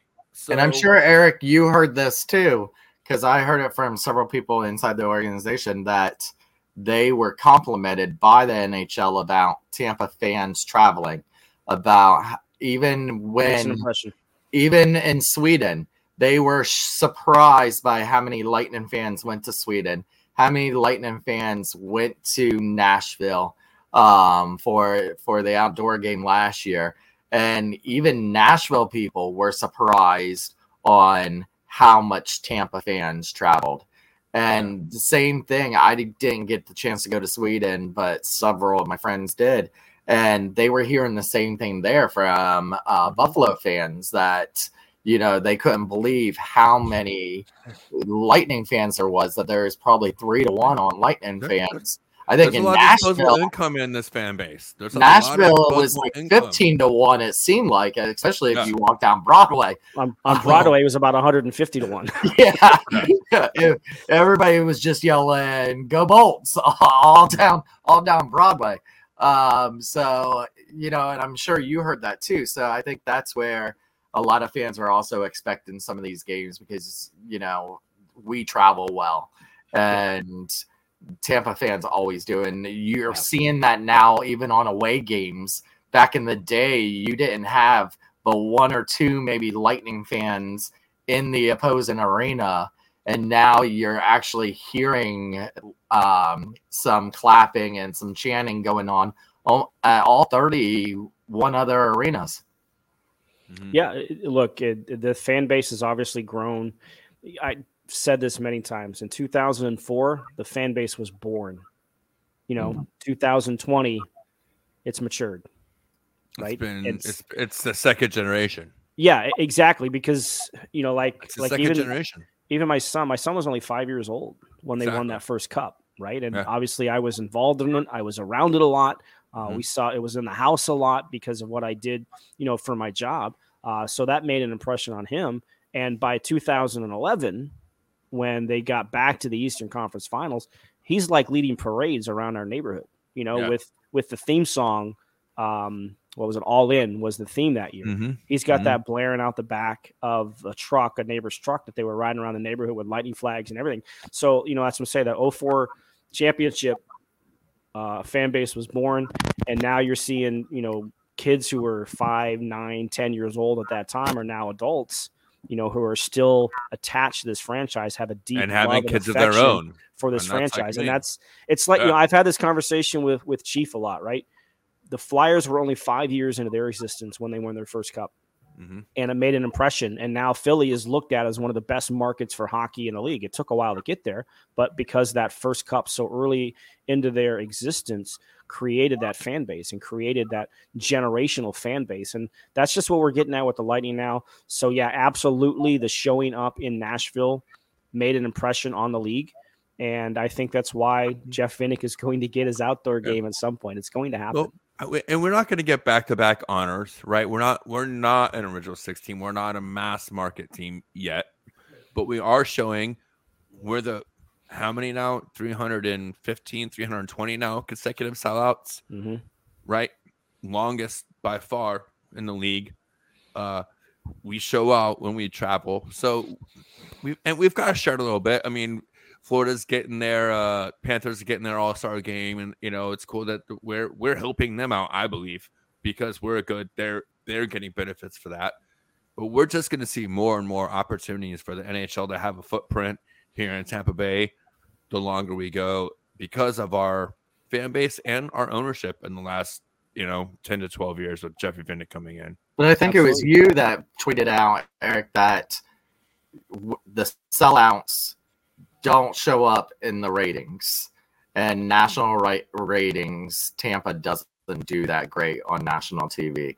Um, and where and that's some of the numbers that the NHL looks at because when Bally puts out theirs, you know they say it's huge market share for the Lightning. The Lightning do, do one of the highest numbers in any of their Bally markets. But then when we go to the national games, it's not. But do you think that's because an- a lot of those national games are here at home and you have 19,000 in the arena? Or do you just, or is people just cable and not getting No, I don't think we get great matchups in those games. I got to go take a break. If we're going to keep going, I'm fine, but I got to take a break. I'm just going to put my two cents. I think we don't have great matchups and great time slots in those TNT games and those natural games. I don't think we have the overall the best matchups all the time. I think I don't think the league does a good enough job of marketing their stars. Mhm. Think about the NBA And when they kind of took off is when they started marketing personalities around the league. So now you can get teams in Oklahoma City, right? Memphis, mar- markets that they're not big markets, but because you can promote it on a national scheme or on a national scale, you know, you get that. I, I've always said Marty St. Louis in his heyday should have been at the top of the league's marketing. Like he should have been pushed out there because of the underdog story, undrafted, cut from his first team, like bought out from his first contract. And he goes on to have an MVP, you know, season and, and eventually a Hall of Fame career. And yet they didn't and some of it is the culture, right? Like think about in 2008, the whole seen Stamkos um, marketing campaign, right? When they had the first overall pick. Blew up huge. Right. That was under Oren Koules, right? Hollywood Mhm. mind knows how to promote that kind of stuff. That was under his leadership and under his guidance. Had the previous owners been in charge, they were not going to allow that to happen. Right? The marketing marketing company came up with that. And certainly if John Tortorella was still the head coach, that was not going to happen. He would not have allowed that to happen because it's never promoting the individual over the team. And that's just kind of the culture of hockey we in the in the in you know a national scope, the NHL, who do they promote? It's always the same guys, right? It's always Sidney Crosby. It's always uh, Alex Ovechkin. Like you don't even hear a lot about Connor McDavid. You should probably hear more about Connor McDavid because of the electrifying player he is, but because of where he plays, you don't maybe see it as much. If he were in New York, if in some place like that, he would get pushed more by the league, but because he plays in the Canadian market, and that's the other thing about the NHL they're unique in that they're a two country professional league. Mm. Right? I know the NBA has the Raptors and the Blue Jays or an MLB, but there's one franchise. There's eight, seven Canadian franchises. Right? So you're having it's and and ratings can get kind of skewed that way too because if you have a Stanley Cup final between a, a Tampa Bay and a Calgary, the, the ratings are split. Right? Yeah. Because all of Canada's watching, so they're getting monster ratings. And here you've got a small market Tampa team, you know, who's not going to trans, especially at that point in time, is not going to translate and transcend into a national scene. Part of that is because the league, I don't think, does a good enough job of promoting itself. You know, I've Yeah. said it a million times. The league thrives sometimes despite those who run it. Mm. So I, I think that's where some of that comes from. They don't do. I mean, think about the stars that are on this team. You've got how many Hall of Famers are on this team right now? Stan, Five. Five. Hedman, Vasilevskiy, Kucherov, maybe Point. If we want to throw Corey Perry in there, that's six Hall of Famers Yeah. on this roster right now. The league doesn't talk about it enough.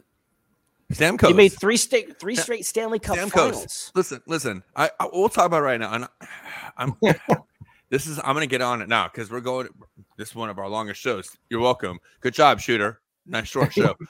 going on two hours here. I'll get on it. I haven't talked in the Steven last Stamkos. 55 minutes.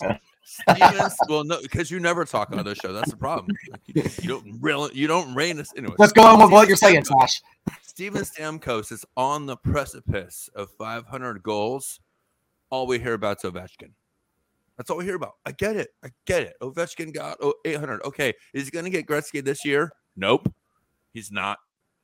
But is Stamkos going to be like, that's the guy. If he was in Toronto, he would, we would be hearing about him like McDavid every single day. More than we hear about Matthews, for sure. We would hear about Stamkos more if he was in Toronto or New York or right? Like it's ridiculous that just because we're here in Florida that these superstar level players like Kucherov's probably the best right wing in the league.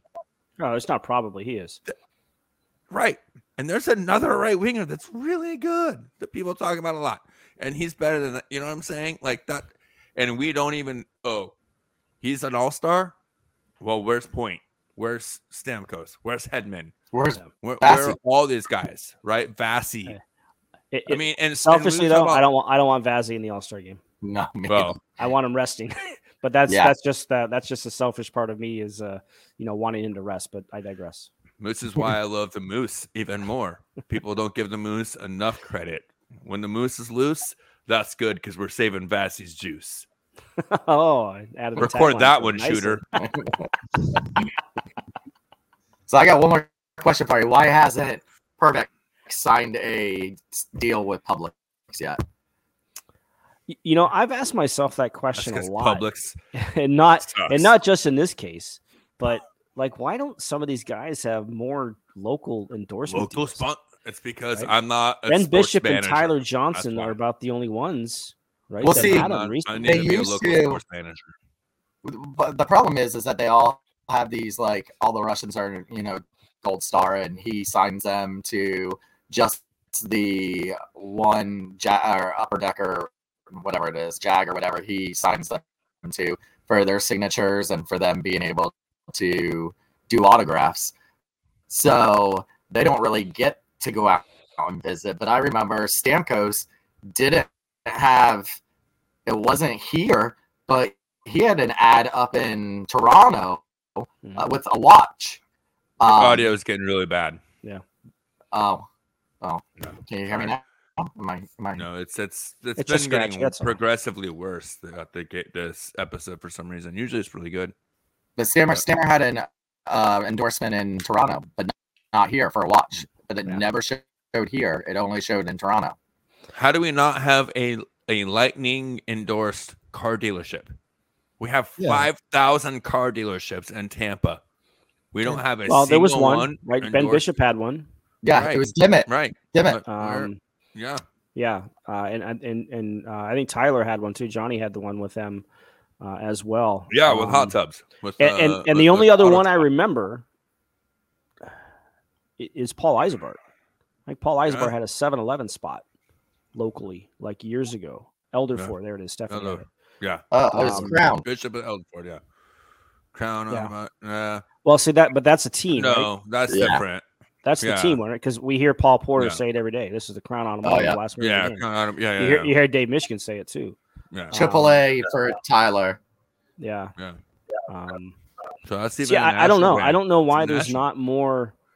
But but come to think of it, like how many Bucks what. players have local None- endorsement see, deals? and right, exactly, and th- a couple of the Rays this guys. is why do, this but- is why we still suffer as an overall market. If we want to get away from should this actually just get deep dive in overall sports talk here, going into hour number two. This is why I think we still suffer as a sports market nationally because we don't have those type of local sponsors. We don't have that type of local like fervor for our athletes. And yet, I think that's what makes our athletes love to play here, right? They don't have that pressure. They don't have that overexposure. They don't have, oh, I've got to go do this commercial and this commercial, and then this person wants me and that person wants me. No, when they're home, they're going to the rink, they're playing hockey, and then they're going back home and hanging out with their family, or they're doing, you know. So it, it's kind of like, do we, we we wish that they did a little bit more to put us more on the map as like a, a sports town, but we also love the accessibility and how they love that it's just it, it- you know it's just a, a regular town that they can live in and they're not under a microscope like a Toronto or a New York or a Calgary. But are are players even still doing that? Are they doing like uh Panarin, Breadman, local? New Who's, who's doing Breadman isotoners? Who's doing the commercials or- isotoner gloves? Dan Who's doing Marino. the- yeah, who's the Marino? But I mean, we don't even have don't the they're players' charities here. I mean, we just Hetty just did that one for the wine, but had anybody heard about that before? It's more actually for the SPCA than for anything else. But you know, we, players, there's not even a players' charity for anybody on this No. team. Where uh, before we had, had, you know, Vinny had the biggest charity here in Tampa for the longest Yeah. time. Yeah, Richie's Rascals, Cali. Yeah, Cali I- had a big one. Well, Cali- and maybe part of that, maybe part of that is Mr. Vinik just saying, "Hey guys, I got it. You focus on hockey, and you know if you want to go do events and stuff, we'll help organize that through the the franchise. But you don't have to worry about it. You just come do your job. You go home and go go be a family man or whatever, and then I'll handle." in that hometown terrible show. donations. Who's done more, right? Who's done more than Jeffrey Vinik in all of sports? Well, that uh, home uh, uh, North hometown show sport, from Nick you know? Paul when they interviewed Nick Paul. Apparently, he had one um, back in Ottawa, and he said Right. he's trying to put one together here in Tampa. And I really hope that happens because for the one time we had the the Mac and Miller Well, let's And get our then- let's get our uh let's get our nonprofit department on that and reach out to Nick Paul and see if the, we could be the ones to make that happen for him. If, And if he wants to do it, it'll get done. Yeah. Yeah. The team will help him out on it for sure. and then Miller, and then Miller, you know, got traded. So then it went to um, Mac and Killer, um, charity, the Can Jam. But that only Jamming, happened one season because then COVID hit. Oh, COVID, yeah. yeah. But they haven't they haven't brought it back. Well, of course, Mac's gone now. But it was supposed to be a different player from every every team was doing that Can Jam that year, and then it totally has not gone anywhere. So it's just it's just weird we don't have that here in Tampa anymore. Well, and, Not and you you about nailed it too. Part of it might be coming out of COVID too. You know what I mean? Yeah. Like it's still a whole new thing, and they had to take basically three entire years off from doing any kind of real PR marketing outside of their uh, little bubble. So maybe we just give them an extra year or And- two to get back to it. And with the endorsements, they're still, you know, we just saw Hedman and Stamkos on that national. That's true. That amazing commercial. It's a great show. So why the hell Yeah. are they going to do like a Ford yeah. commercial in Tampa? which which is funny though because that I did just see a video the other day of Hedman and uh, his oldest kid out on the ice together. So uh, that was pretty cool. So uh, yeah, you, you, you, once again, you can't believe marketing or Hollywood. I hate how fake Hollywood is. Yeah. So so So- social media, by the way. So Wait, um, Yeah. listen, all right, let's wrap it up because this Eric's is going to be our longest show of some all time. articles to to write. Right. I feel like there's like a little rat outside of Thomas Schooley's home, just Yes, chewing away, chewing on the wire. and and eventually he's just gonna like disappear on us. Maybe somebody should actually give him a real microphone. Yes, you should. Shooter. I Eric, this was promised to me two birthdays ago, and Yes, Sh- Shooter for. Shooter has one sitting at his house for me. But it, it sounds like he kicked the rat away because it's not breaking up anymore. Yeah, what do you know? Hey, Oh, make hey, fun words. someone took care of the rat. I gotta eh? have my ba- my he backup. got, he got. Vinny and Mickey to come take care of the rat. Eh? What do you know? All right. Yeah. lightninginsider.com. Go support Eric. You can get $10 off your first year uh, if you go subscribe right now using the code Thunder. So go check that out. Go get your Monkey Colt coffee. We've got a code uh, for 10% off there. Goals 10. Uh, that is good until midnight. MonkeyColtCoffee.com. And don't forget, we will be live next Monday after the Lightning take on the Kraken for that 4 p.m. start time. So usually right around seven Nice. o'clock. We'll get in and out before the Buccaneers playoff game next week. Uh, so hopefully we will see you guys then. Any final words, Eric? Hey, just uh, I, I love these conversations. I love being able to come on with you guys. We we have a lot of fun. Um, you know, I, I I love the interaction. I love being able to do this. It's I, I just have a blast. So you say it's the longest show, but I don't I don't care. It's uh, that's just how good the conversation is when you go this long. You're making me blush. Well, yes, thank you so much for jumping on. We'll get you on again, maybe after the trade deadline, so you don't have to answer any trade deadline questions. But until then, enjoy your four games of Lightning hockey. Don't worry, they're going to snap that losing streak tomorrow uh, back at home. Until then, we'll see you. This has been We the Thunder. Don't forget to be, Be the the Thunder. thunder. That's it?